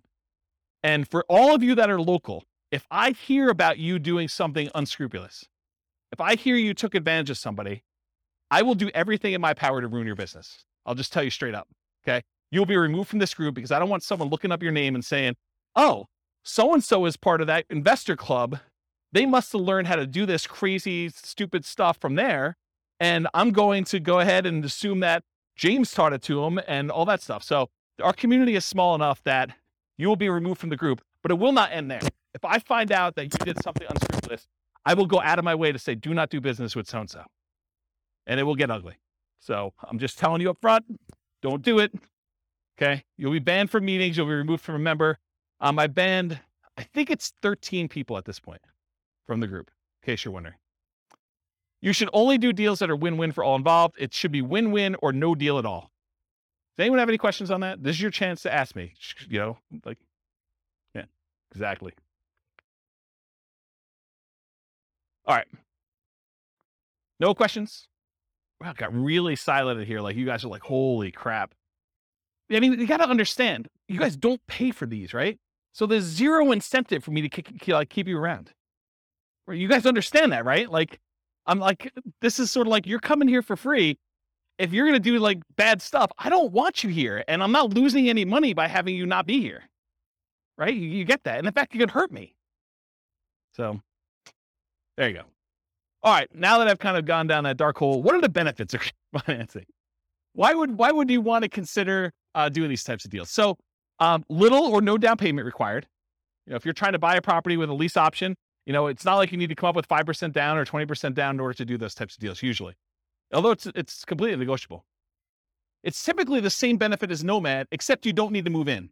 You know, with Nomad, we're able to buy a property with 0% down, 3.5% down, 5% down. So a lot of times you can acquire these creative financing deals with similar down payment sizes, except there's no requirement for you to move into the property and live there. So it's great in that way. A traditional down payment, usually 20 to 25%. You can do it with less in some circumstances with that 15% thing. Um, if you're doing more traditional, like non owner occupant financing, uh, it's possible to buy without bank qualifying. So you don't have to go to a bank and get qualified. You can buy with credit blemishes. If you recently had a bankruptcy or foreclosure or short sale, um, you, ha- you should probably be in a good financial position before you start making payments on someone else's loan or telling them that you can perform because you don't want to be in a situation where you file bankruptcy and you're heading there again and you tell a seller, I could take care of your $2,000 a month payment and I'm good for it, I don't think that's a good idea. So you can buy them with bankruptcy, foreclosure, or short sales because a, lot of times the seller is not going to say to you, Hey, um, I want to pull your credit report. I want to do a full credit check on you. I want to see like your all your financials. A lot of times they're allowing you to buy properties without a lot of that background done. Although they can require it, it's, it's a negotiation you can buy without income qualification. So if you go to a bank, you get traditional financing, they're going to pull everything and do income qualification on you. With a lot of sellers, they're not. Uh, you should always disclose material facts. If you're unable to perform, you should not be buying these properties. You should be telling sellers that. You know, this is my situation. Um, and even if it means the deal is going to die, you should disclose that to them. Put them in touch with someone else who can do the deal or partner with someone else who can do the deal. You should always disclose that. Another advantage of doing creative financing, though, is you could buy an LLC or another entity up front. And a lot of times, if you're buying a property through the MLS with traditional financing, you're going to buy in your name. And then after that, you could, if you wanted to, talk to an attorney as to why or why not you may want to do this, but you could move it from your name to an LLC. Um, some people believe that that would trigger the due on sale clause, which gives the lender the right, they're not obligated to, but it gives them the right to actually foreclose on the property uh, or accelerate the loan technically. And then usually foreclosure is the next option. But that's a that's a thing that could happen if you do it. When you're doing it this way, provided the loan doesn't have an underlying due on sale or due on transfer clause, which most of them probably will, unless you're doing owner financing. Um, but if you're actually doing it where you're wrapping a loan or you're buying subject to or doing something like that, you could buy an LLC, but it probably will still trigger that um, acceleration clause in the mortgage documents. Uh, one of the benefits of creative financing, it's amplified return on investments. So some would say improved, but it could be the other way. So if you're putting less into the deal, but you're still getting the same appreciation dollar amount benefit or the same debt paydown benefit or the same you know depreciation benefit, then your returns are amplified because you have less in the deal. Um, and you could walk away. You know, if if things really really got ugly, you could walk away from properties and do stuff. So talk, see my uh, warning the dangers and risks of real estate investing class. Well, if you're doing a lease option, you don't have to exercise your option. You could walk away in that case. Okay. I guess more continued benefits, self-directed IRA or self-directed 401k. In a lot of cases, for doing those types of loans, you need to put down 30%, 35% in order to get those loans done. Sometimes even more. So if you're buying a property and uh, you're doing it outside the MLS, you're doing creative financing, you can acquire properties with these self-directed products uh, without having to put 30 or 35% down, which is a huge benefit. Uh, you can do partnerships without a credit partner. Remember the three roles of credit partners, so three roles of partnerships. There's the deal maker, there's the credit partner who does the loans, then the cash partner. So you don't need the credit partner anymore if you're coming in and you're taking over uh, a loan or you're doing lease option or you're doing owner financing. You don't need that person anymore. Uh, could allow you to buy a property while waiting to qualify for more traditional purchase. So if you're in a situation where you had a bankruptcy and it's about to go away in a year, you know, kind of roll off your credit report and you're going to go buy a house then, well, this could be a way to jumpstart that. You could buy a property before that technically rolls off. You're fully recovered financially, but it's still on your record. Or maybe you need to increase your income for another year, or maybe you've got great income now, but it, you need two years of tax returns to do something like that. Um, and most of the time, when you do creative financing, you're using some type of creative financing exit. You're buying a property with a lease option, then you're selling it on a lease option to a tenant buyer within a year or two or three or four down the road. And so by doing that, a lot of times you avoid some of these big capital expense hits that you'd experience if you had the property for any prolonged period of time. The like nature of the strategies you employ of getting in and getting out of a deal would eliminate some of those capital expense things on there. Does that make sense? Okay. All right. So here are the downsides. Why you might not want to do these types of deals. It's a limited selection of properties. And I cannot overstate this enough. The number of deals you can buy creatively, that you can buy subject to, that you can buy on a lease option, that you can buy with owner financing, is very, very, very, very small compared to the number of properties you have a selection of from the MLS. So, what tends to happen is you do all this marketing, you find deals where the seller is motivated enough to do a lease option or a subject to or wrap financing or some other type of creative deal. A lot of times there's something a little bit wacky about that property. If it was a regular property that you had to come up with 20% or 25% down to buy, a lot of times you wouldn't buy that. The only reason it's attractive to you is because it's creative financing. And you're like, man, I'm not sure I even want this property. I think that happens a lot. And so you need to make a decision as to whether you're going to spend a lot more on marketing and have a lot less deal flow, or if you're willing to take on kind of like, I don't know, instead of like an A class property or an A plus type property, maybe, and this is not like the like A class property where it's like good neighborhood. It's like I'm sort of re- just grading them as overall investment, right? It's not like an A investment. It's more like a C minus. Yeah, I mean, so a lot of times it's that. Occasionally you'll come across something amazing. Like I bought my own personal residence that I lived in for many, many years, subject to, and that was an awesome property. I lived there for, I don't know, 13 years, more than that, maybe. So a long time, but it was exceptional wasn't like that was what was coming down the pipeline every day. Okay. So buying traditionally, when you go and you're like, hey, look, I'm going to Nomad. One of the great things about Nomad is this low down payment, but you have the selection of the entire MLS. You get like wide choice. And in a market where you're not competing against 30 other offers, you have a good chance of buying a property, right? The one you want. So buying traditionally allows you to look at the best properties from the largest selection. Another way to think about this, this limited selection thing, I'm going to pause on this for a second and harp on it because it's important because you may be getting uh, creative deals where the price to rent ratio is not ideal, right? It's not one that you would otherwise buy as a rental because maybe the price is a little bit high for the amount of rent you could get. And you're thinking to yourself, man, this is not really a great rental. It's not something I would normally buy. Whereas in the MLS, you could choose that, right? You could decide, hey, look, I really want to optimize for income, or I want to optimize for appreciation, or I want to optimize for short term rentals, or whatever you're trying to do. And you can make that decision. And because you have a wide selection, you have a much greater chance of finding that. Okay. Uh, it's more labor intensive to buy this way. It's not like you just go to the MLS, you hire a real estate agent or you're a real estate agent yourself, and you look through the MLS, you find a property, you go look at a handful, you go buy it. It's not how this works. You do a lot of effort. You go put out marketing, you go meet with sellers, you negotiate with sellers. A lot of them say no. A certain percentage of them say yes. A certain percentage of them fall out even when you're under contract.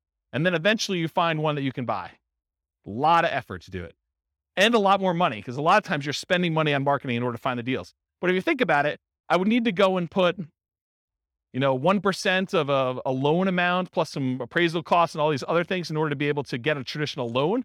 So maybe you're in it for five grand in some cases. In order to do that, could you then, instead of putting five grand in order to get the loan, could you put five grand in marketing in order to find a deal?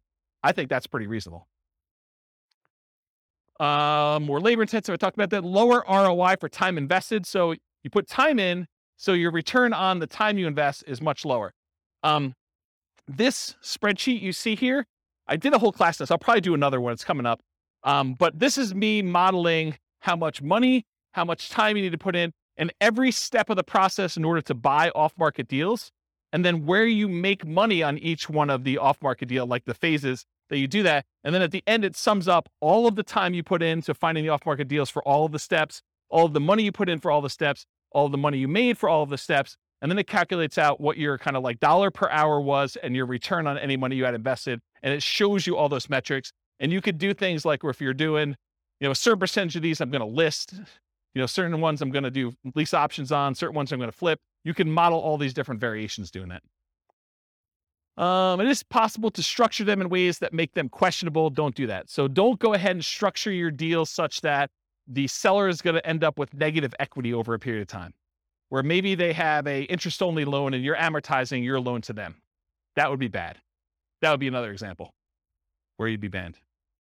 Okay. Uh, you are not your sellers. So you're thinking to yourself, oh, James, why would somebody deed me their property and keep the loan in place? Or why would someone offer me a lease option? Or why would someone sell a property at a discount? Why don't they just do the fix up themselves and sell and get retail? Remember, you're not the seller. Okay. I, I would, I wear Crocs with socks. you know, poor choice. You guys probably wouldn't do it, but I do, and I'm okay with it. Right. So just because the seller would do something and you wouldn't do something doesn't mean it's bad. Okay. Whether or not you would do something is not a reflection on what others would do. Just realize that. All right. What would sellers, why would sellers do creative financing? To solve a problem they have. You know, if they have some type of issue where they need money um, and they need to get out of the house, they're ready to do a deal. They can't afford the house anymore. They've lost their job. They used to be a two income household. They got divorced. They can no longer afford the payments anymore. Maybe they just went out. Um, they stopped making two mortgage payments. Maybe they, um, you know, they they met someone. Now they're in love. They want to move into one house. They have this other house. They can't afford two mortgage payments. So they just want to get out of the other one. And they're so in love, it doesn't matter. They're just like, look, just take over my mortgage payments. Uh, negative emotions associated with the house. Like they lived in the house, they got a divorce, and every time they turn around, they see their ex spouse and they can't deal with it anymore because it emotionally triggers them. So that would be another reason why they wouldn't do, it. Or they lived in the house with their spouse and their spouse passed away, or they lived in the house with their mother and their mother passed away, or they grew up in the house and their parents lived there and both their parents passed away. There's all these emotional reasons why they may not want the house anymore. Uh, they need to access equity quickly and easily. You know, maybe they want to go invest in Twitter before uh, Musk buys it or whatever they're doing, and they need all that money in order to do it. They're like, I don't care because I'm gonna I'm gonna triple my money in uh, in uh, Twitter or Bitcoin or Dogecoin or whatever it is, and they want to take all their money and do that. There could be a reason for them to want to get out. They don't want to manage it or maintain it anymore. Too much work, too much effort. Maybe they own it free and clear and they're doing their financial planning and they're like, look, I need income in order to support me in retirement. This equity sitting here doesn't do me anything. I can either rent the property, which I don't want to do, or if you're willing to, I'll accept monthly payments on this property and that would look like an income stream for me. And I'm okay with that. That would work. Uh, what would friends, families, or neighbors think? Their, their ego is too too significantly tied up in what other people think that they don't want to list their property and have nosy neighbors coming over and looking at their property. They would rather sell it to you and be done with it, and then you could deal with all that. To get their price, even if it means being flexible on terms. So there are some people that are like, I need 500,000. I told my brother-in-law that I was going to sell this thing for 500,000. I know it's only worth 450, but I got to get 500 because that's what I told him. You could structure a deal where you could overpay for a property. You have to get better terms, maybe a lower interest rate in order to acquire the property that way or a big balloon at the end. Okay. Why wouldn't sellers do creative financing? It's not a good solution for them. A lot of sellers are going to say, nope, this doesn't work for me. Okay. It's not a good solution for them. That's fine. Fear, the tenant trashing the place, not paying, calling with repairs in the middle of the night. What would friends, family, neighbors think? Unrealistic expectations.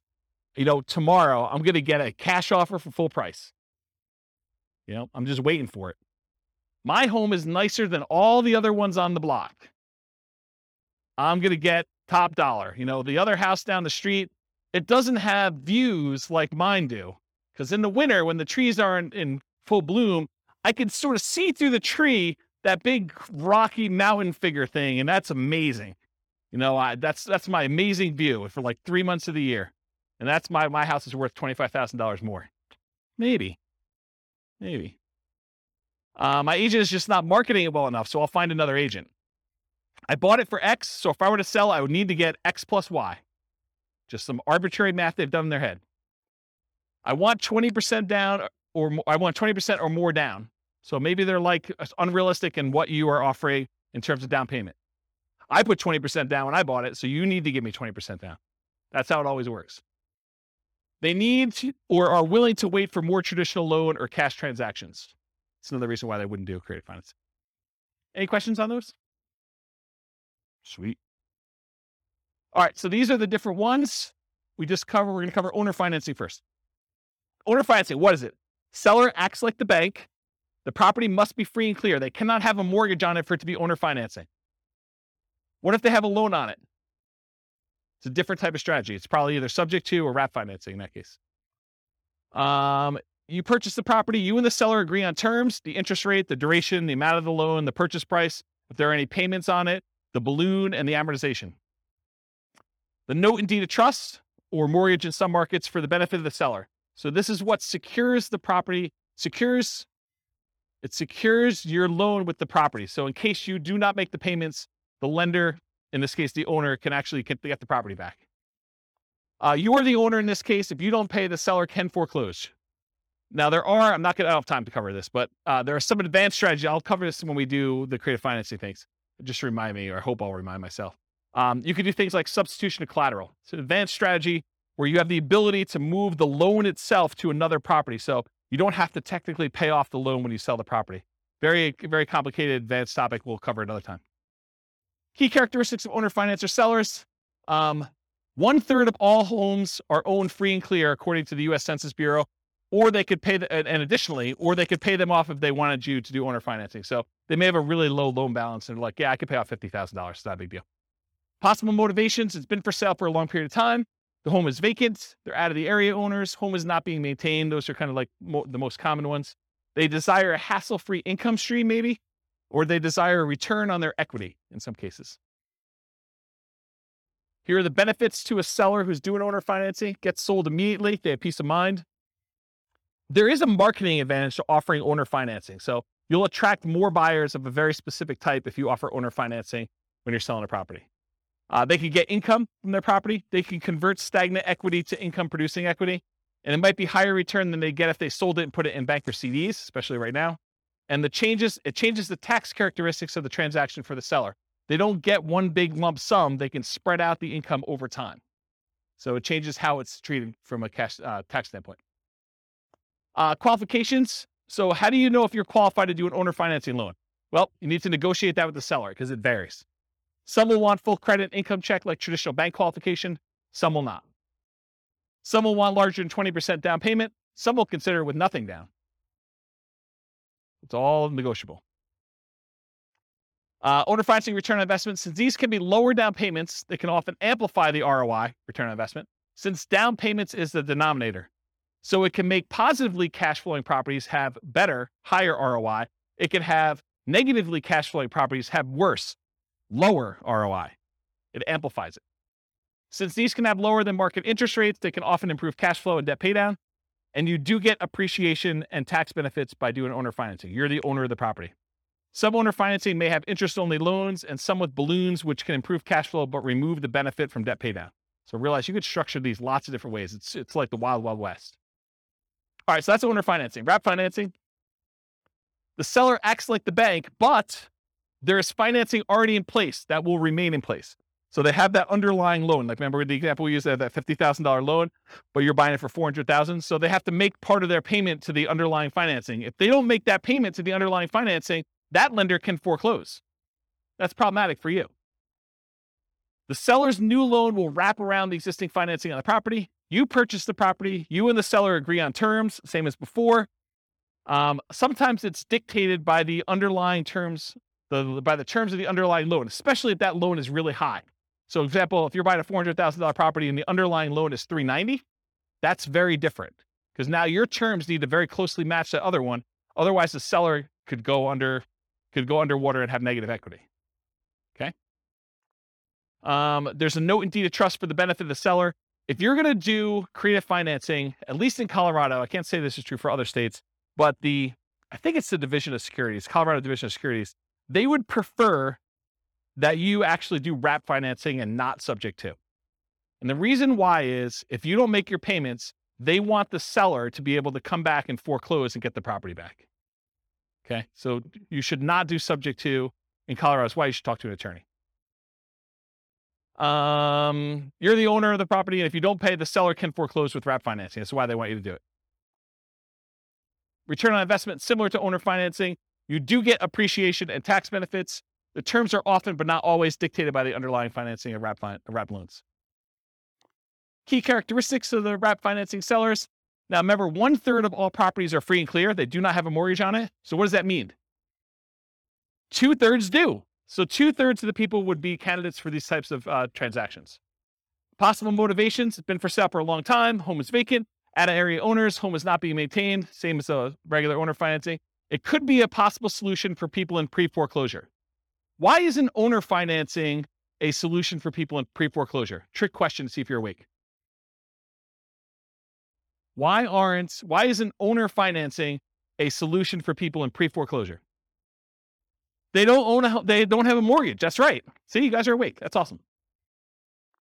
So these guys, if they're in pre foreclosure, if their underlying loan is in foreclosure, this could be a solution. You come in, you agree to make up the loan, the underlying loan, you agree to pay them $100 a month for their equity, and you agree to make a payment that looks very similar to what their underlying loan is.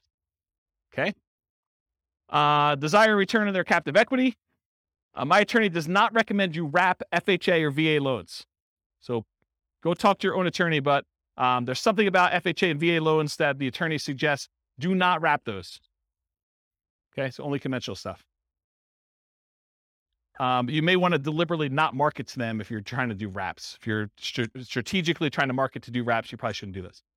Concerns of wrap financing need to be concerned about the underlying loan is being paid on time. We talked about that. You make payments in two parts, one to the original underlying loan and one directly to the seller. So you could say, okay, with seller, I will go ahead and we'll we'll do this deal. I'll make the payment directly to the uh, underlying loan. Now they may say, hey, look, I've been paying my mortgage forever. I'm always on time my bills. I would rather make that payment. So you guys got to negotiate that.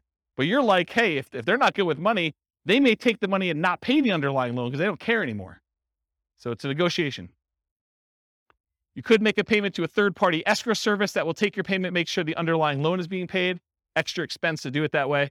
If the seller has great credit, their credit is still at risk if you don't pay that loan. In some rare situations, you may need to be concerned that the loan you have with the seller would pay down faster than the loan they have. So do the amortization tables for both and see if they cross. You don't want to do that. Uh, the qualifications for you to get a seller to do with this, it varies with each seller. Some will want full credit and income check like traditional bank. Some will not. Some will want larger 20% down payment. Some don't care and will do it with nothing down. There's a wide range. It's all, negoti- all negotiated. All right, loan assumption. So you, with the permission of the lender, you go to the lender and you ask specifically for permission. You take over full responsibility for the loan on the property. You go to them, they transfer it to you. You are now responsible. You've talked to the lender and did this. It's different than subject to. Subject to, we'll talk about that in a little bit. When you do loan assumption, it shows up on your credit report. It's like you went and got a loan. Uh, you purchase the property, you and the existing lender agree on the terms. It's often the same as the original loan, although it can be renegotiated. It's often a fee is required to assume the loan, and often you must qualify to assume the loan. It's very rare now. I would say it's impossible now to find a loan that is non qualifying assumable maybe it's possible you find like a really rogue one, but I mean, that'd be like someone losing their kangaroo in Horsetooth Mountain Park and you stumbling upon it accidentally. It's just not there, right? You don't see kangaroos in Horsetooth. All right, note and deed of trust for the benefit of the lender. So that's like to protect them. Uh, often associated with seller financing in second position for their equity as well. So you could get the seller to agree to take back a second mortgage for a small payment to kind of deal with their extra equity. Because a lot of times you're buying these properties and the property's gone up in value and the loan is maybe paid down some. So the seller sometimes has extra equity and you might need to pay them a little bit on their equity on the property. Uh, you're the owner. If you don't pay, the lender can foreclose. The seller is often completely out of the picture. In some really rare cases, the seller may still have loan recourse where if you don't pay, the lender could then go back to the seller as a secondary kind of like make this right sort of thing. So that's a possibility. Uh, loan assumption similar to owner financing for return on investment. You do get appreciation and tax benefits. You are formally assuming the terms of the loan that you are assuming. So often, like the ROI of traditional financing, the ROI could improve if you finance all or part of the down payment with the seller for their equity with the lender's permission. Make sure you disclose that, that you're doing a second mortgage if you're doing it. Any questions on that? Key characteristics of loan assumption sellers uh, they have a loan. Whoops. It often helps if the loan is assumable, like FHA.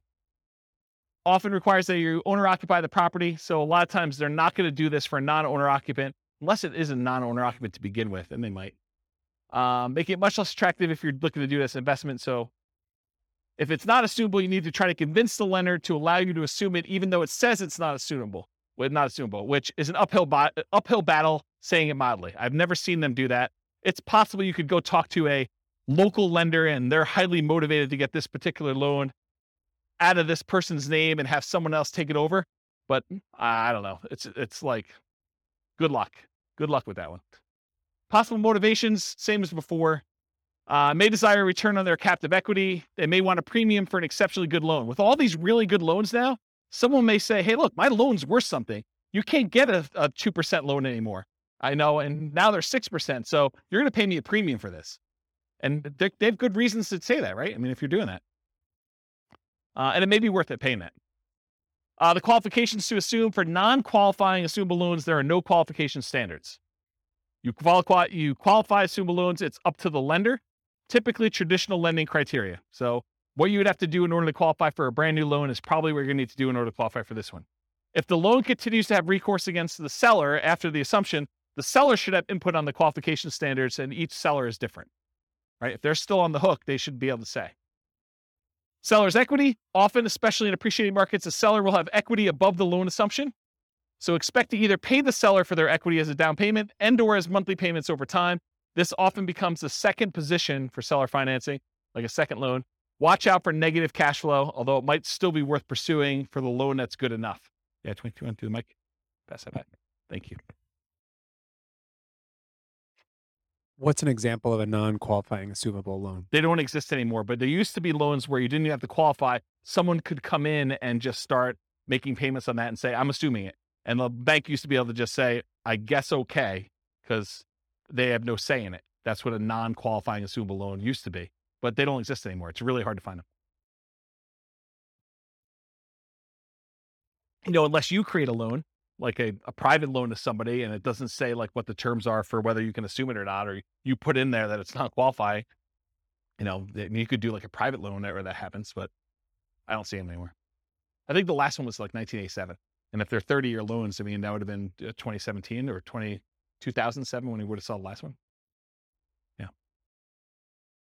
Um, so I heard that there are some banks says um if the house has 40, 50% equity in there, and they can just take anyone to come in and assume the loan without checking their backgrounds, like credit score and stuff. Is that, I've not heard, heard that. that.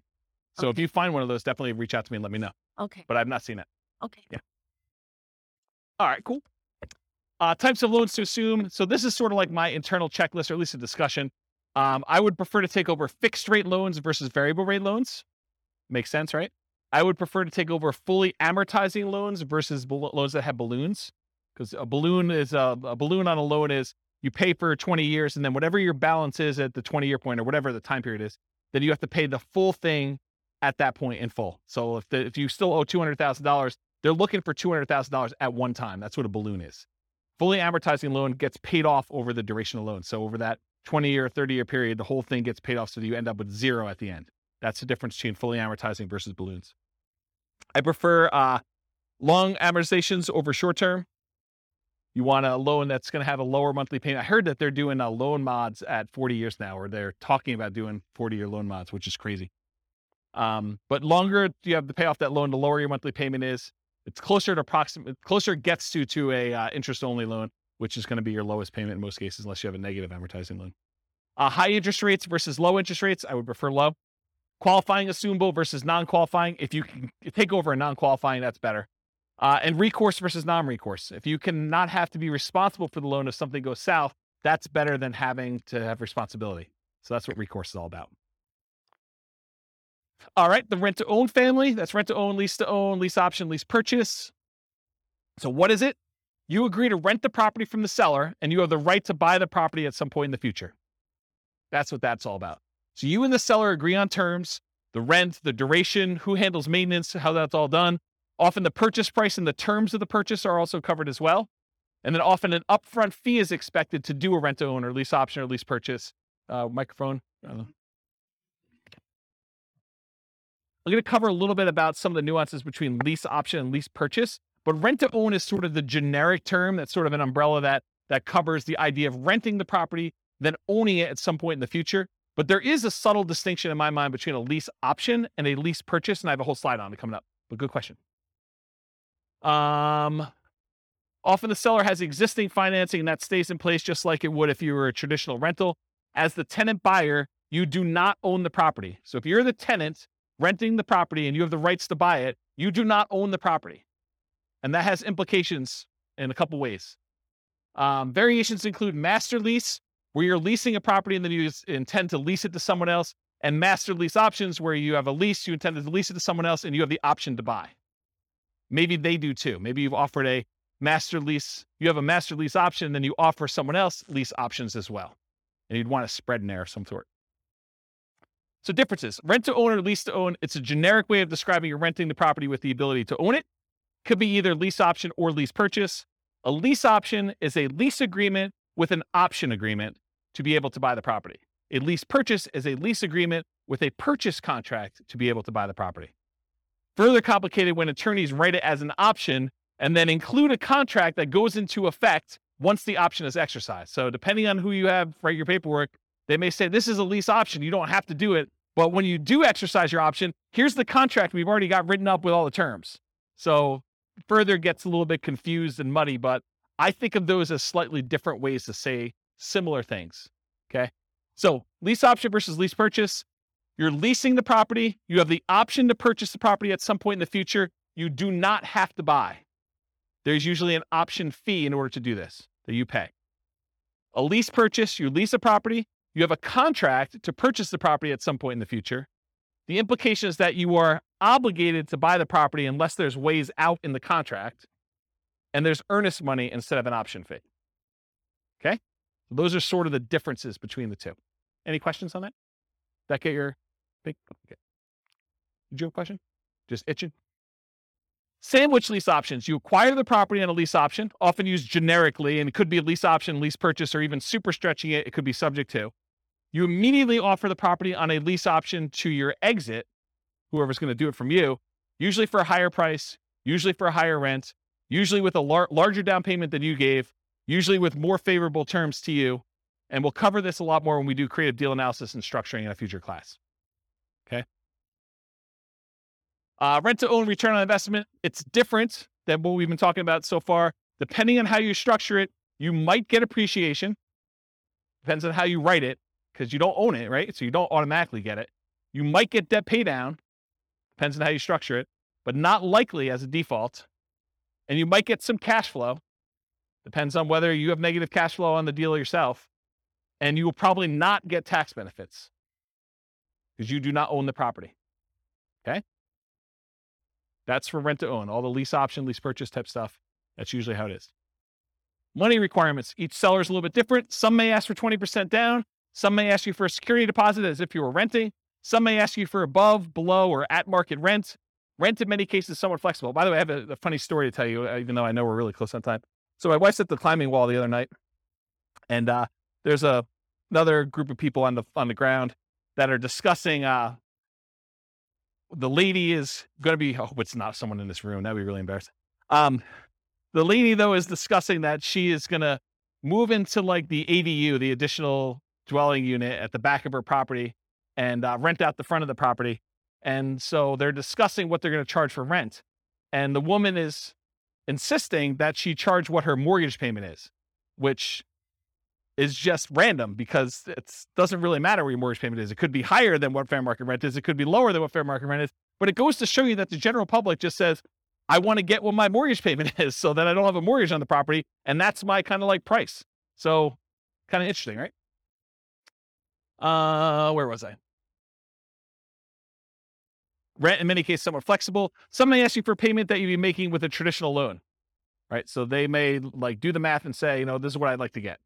If you can't afford that payment, you're really saying I can't afford that home, right? If you're saying that doesn't work, I can't afford that. You're saying I can't afford this home. And we often say this to a tenant buyer when we're putting them in a property. If you can't afford what the payment's going to be on the property, you can't afford this home. You're not going to be able to afford what the payment's going to be if you go to the bank and get a loan on it. Then how are you ever going to get go to the bank and get a loan on it and cash me out? Don't put people in properties when they can't afford the property. What happens if you don't buy? What happens to your down payment? These are questions to negotiate. What happens to your down payment? What happens to your monthly payments? What happens to rent credits if you've got those? What happens to any repairs you've done? What happens to any equity built up from paying down the loan? And does it matter if you did a lease option versus a lease purchase? Yes, it does, in my opinion. All right, so advanced strategy for purchase price. Um, so one of the challenges a lot of times when you structure these lease options is you say to a tenant, uh, you say to the seller, "Hey, uh, I'll give you three hundred thousand dollars for your property," but when you pay down the loan, you don't get the benefit of that loan pay down because when they go and they you close out the transaction, they're getting the difference. So one way to solve that is you say, okay, Mr. Seller, we agree that, you know, I'm going to buy it from you for about $300,000 and that you're going to walk away with 10 grand. So let's go ahead and write this up such that when we, when you buy it, when I buy it from you, you get 10 grand. So it's $10,000 over the then current loan balance. Make sense? So as the loan gets paid down, you're getting the benefit because you're the one making that payment. So typically a purchase price, for example, 300,000, the advanced strategy is to have a fixed profit for the seller. Instead, example, $10,000 above current loan balance at time of closing. How much different is this? Well, debt pay down um, is significant. Amount each month increases as loan ages. The amount each month is higher the lower the interest rate is. So depending on the year, what year it is in the loan, it could be $4,500 per year with a 4.5% loan on a $300,000 home. If you hold it for three years during your lease option, that's $13,500. That's pretty significant. All right. well, I got two more to cover, plus a little more. So, uh, contract for deed, what is this? The seller acts like the bank for a car loan, sort of like thing, right? Like that's the way to think about it. You do not get title for the property until you fulfill the terms of your agreement. Often there's financing already in place that will remain in place. You and the seller agree on terms. The seller remains the owner until you've completed the terms of your agreement. And if you don't pay the seller, the seller can evict you. It might be used when you're offering to owner finance a property for a buyer. So you might offer this to someone else. Contract for deed return on investment, it's different. Depending on how you structure it, you might get appreciation, you might get debt pay down, you might get some cash flow. You probably will not get tax benefits if you're the person acquiring the property using this strategy. Subject to. Remember, the seller in subject to, the seller deeds you the property without explicit permission from the lender. Many believe, as I do, that the best practice is to disclose to the seller that there was a transfer of title. You should put them on notice. The loan remains in the name of the seller. The loan will not appear on your credit report because it's not in your name. It's different than loan assumption. It may be an additional note to the seller for some or all of their equity. Your return on investment, similar to owner financing wraps and loan assumption, since these can be lower down payments, also amplifies that ROI as we've discussed before. All right, cover a couple last ones. Traditional buy and hold. So this is like we've covered like all the creative financing ones. Now I'm going to cover some of those other ones kind of quickly, and I think most of them are one slide, so it should be go pretty quickly. Traditional buy and hold, you got traditional financing, and a lot of times you're renting the property. You possibly sell at some point in the future, or you keep it forever. It's often limited to 10, 30 year fixed rate finance properties for non commercial. So you're limited in how many you can do with this. So in order for you to scale, it's much harder for you to do this. Uh, you could do it with partners. You can rent to long-term tenants or short-term tenants, like a vacation rental or something like that. So those are the things you could do, whether whichever way you want to do it. Uh, Nomad, we talked about this. It's like traditional buy and hold, except you owner occupy the property. For it to be Nomad, you got to move in. You get owner occupant financing. lower down payment, better interest rate that you can get for a non-owner occupant. You got to move into the property at least for the first year. That's what your lender requirements say when you sign to get your loan. This is where I'm getting this number from. So when you sit down you sign for your owner occupant loan, you sign something that says, I agree to live in my property for a year. Okay. Uh, you get much better owner occupant financing. You can get more than 10 traditional loans since you're always buying a primary residence. So it can go beyond 10 if you, if you need to. House hacking, you rent out part of the property, duplex, triplex, or fourplex, or bedrooms, or the garage, or you rent an RV spot, or something like that. That's what house hacking is all about. Fix and flips, you find a property you can add value to, often use cash, hard or private money, partners for funding. You can do live in flips with owner occupant financing. So you can go buy a property. And there's even special loan programs like there's a conventional, do you remember what's called conventional home ready or so it's like a rehab loan that's conventional. Is it home ready? Is that what uh, there's some brand name for it? Just go ask your lender what the uh, the fix up loan is for conventional. Um, or the FHA version is 203K. There's the FHA 203K loan where you put three and a half percent down, um, and you can you buy the property plus they will loan you um, the money to do the fix up on the property. You can't do it yourself. You have to hire contractors but they'll loan you like 96.5% of that too. So you put 3.5% down of that. So it's a pretty interesting program if you're going to do it. Uh, so that's live in flips owner occupant financing. You could do a two year slow flips for those trying not to pay capital gains, although the math with reasonable assumptions suggests waiting two years is letting the tail, the tail wave, the tax tail wade, wag the dog or something like that. The idea being that if you're going to do that strategy and you're getting a big enough discount, you don't need to wait the two years. Just pay the taxes and do it. You'll make more money, a lot more money. Okay. The one with an extra R. It's similar to fix and flips. You got to find those properties that you can add value to. Um, the acronym is buy, rehab, rent, refi, and the last R is repeat. You must get significant discounts or find an alternative way to add value. Uh, the cost of financing can significantly eat into your equity as you do this. because a lot of times you're using some type of hard money loan up front to do it. Um, and then usually the refinance loan is not cheap. It's it's not a it's not usually a, a really low cost loan program to get in to get to the uh, cash out refinance, or sometimes I guess it's not a cash out refinance. Could just be like a rate and term, depending on how you finance it. Uh, rates on financing often get worse than rates for purchase. So you're like your long term loan interest rate is often a penalty than if you just bought it for cash or bought it with a traditional loan to start with. So realize you're trading some of these things. And a lot of times you leave some money in the deal. Wholesaling, you find a deal, you control a deal, you sell your rights to the deal. Often selling your rights in a contract. How does this compare to real estate brokerage? I think I covered that already, didn't I? Okay, let's skip it. Wholetailing, selling wholesale properties, but closer to retail prices to retail, a lot of times owner occupant buyers. So it's like wholesaling, except mom and dad are going to move in. Not your mom and dad, but some mom and dad with a family is going to move in. Right? They're going to do that instead of it to an investor. That option auction, we talked about that too. You find a property, you get an option on it. You market the property like crazy for a bid sale over a single weekend. You sell the property to the highest bidder using a round robin strategy. Um, and then you make the difference between what you sell it for using your round robin thing and what you have it under contract for with your option. Short sales and foreclosures. We talked about what are short sales. We talked about foreclosures. Anyone not know after this point? Because I think I covered it twice, right? Okay, good. So we do those. Usually foreclosures are the auctions, either the county or the MLS if after they've gone back to the bank, and short sales are usually from the MLS or for sale by owners. Real estate investment trust. Uh, they're basically that fund where people get together and they're buying big buildings, and you can become a, a cash investor in those. You buy them from your stockbroker. It's usually an all cash investment. You're not usually able to finance those that I'm aware of, um, and they're usually passive. Tax liens and deeds, it's county dependent. They, they vary, like what the interest rate you pay. Some you bid down the interest rate, some you're, you're getting a fixed interest rate, some you have to wait you have to wait a certain amount of time before you can foreclose. Some you can do stuff earlier. I mean, there's all sorts of variations. Every county's a little bit different. Uh, you pay back property taxes, take ownership in rare cases. A little side note, a little fact. This was the first real estate investing book I ever wrote. It was on tax liens and tax deeds. Kind of thing.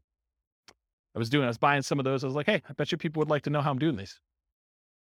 Um, and in some really rare cases, they don't actually pay off their lien, and you could take ownership of the property uh, just for the amount you paid in taxes, plus some foreclosure filing fee type stuff.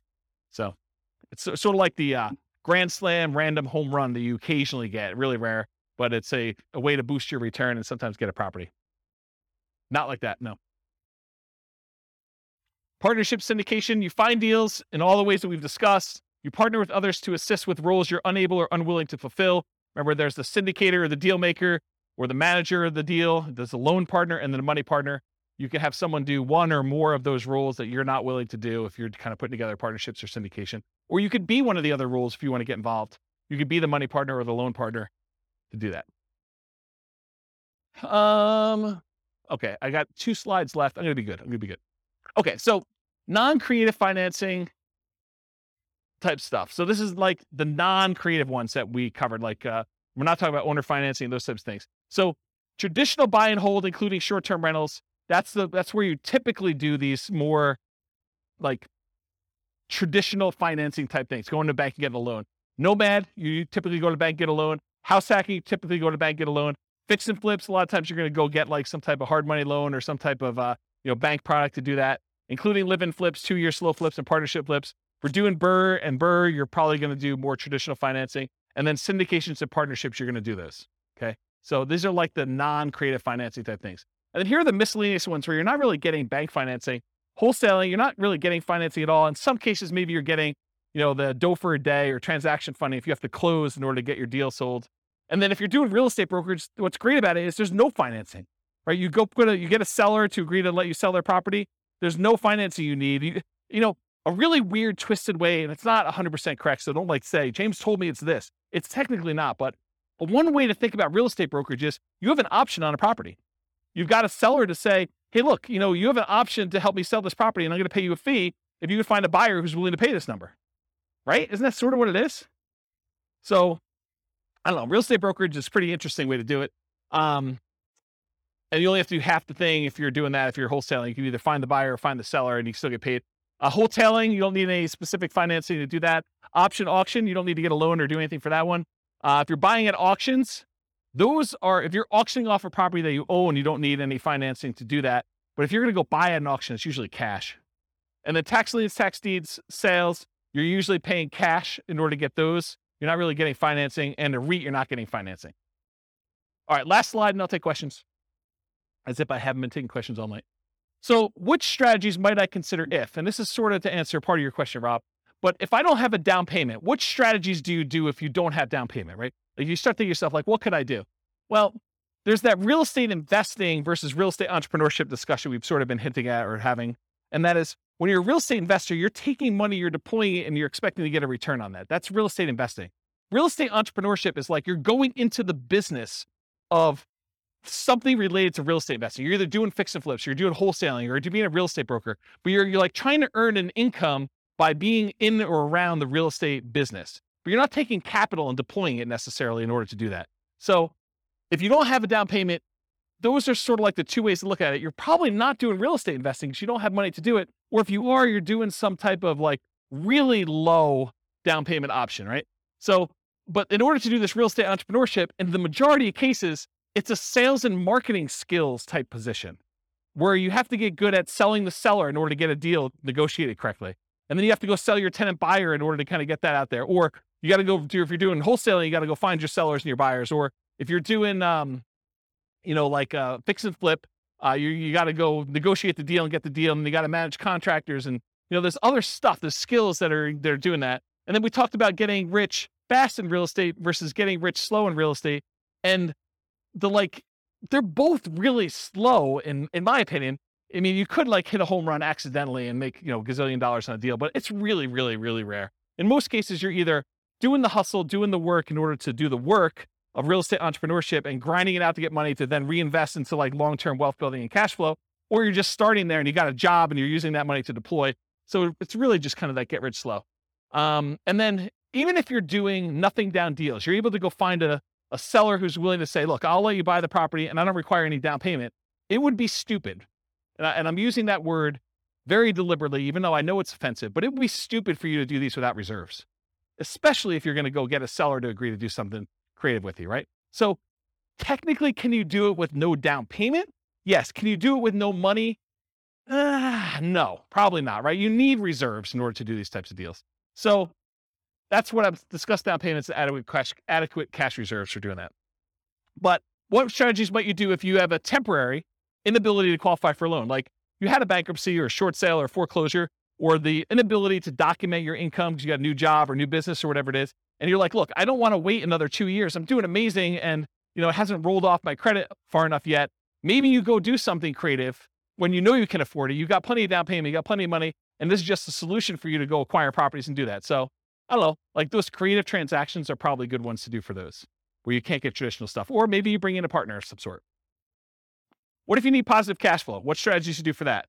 So, like cash flow, you could say cash flow is like buying a property for a long term buy and hold, and you're getting a little bit each month. But couldn't you? Let me give you an example about this, and you tell me if this is cash flow to you. So you go out and you find a motivated seller, and you the motivated seller agrees to do a wrap deal with you, where they're going to wrap their underlying loan and they're going to allow you to make payments on it. And you put a tenant buyer in the property where you're going to get higher than what you're paying to them. So it's going to be maybe maybe it's even break even. The amount you're paying to the seller is exactly break even with what your tenant buyer is paying you. Um, and maybe you got a little tiny bit of option fee from the tenant buyer, which kind of covers some of your costs to acquire the deal. So you really got nothing in the deal. You're break even cash flow on the deal. But three years later, the tenant buyer is going to actually go get a regular loan from a bank and they're going to close out and you're going to make $20,000. So if you think about it as a black box, maybe you put a little bit of money in, but that money kind of came back out really early on. And then three years later, at the end of the black box, there's $20,000 that pops out. Is that cash flow? I mean, it's $20,000 over three years, right?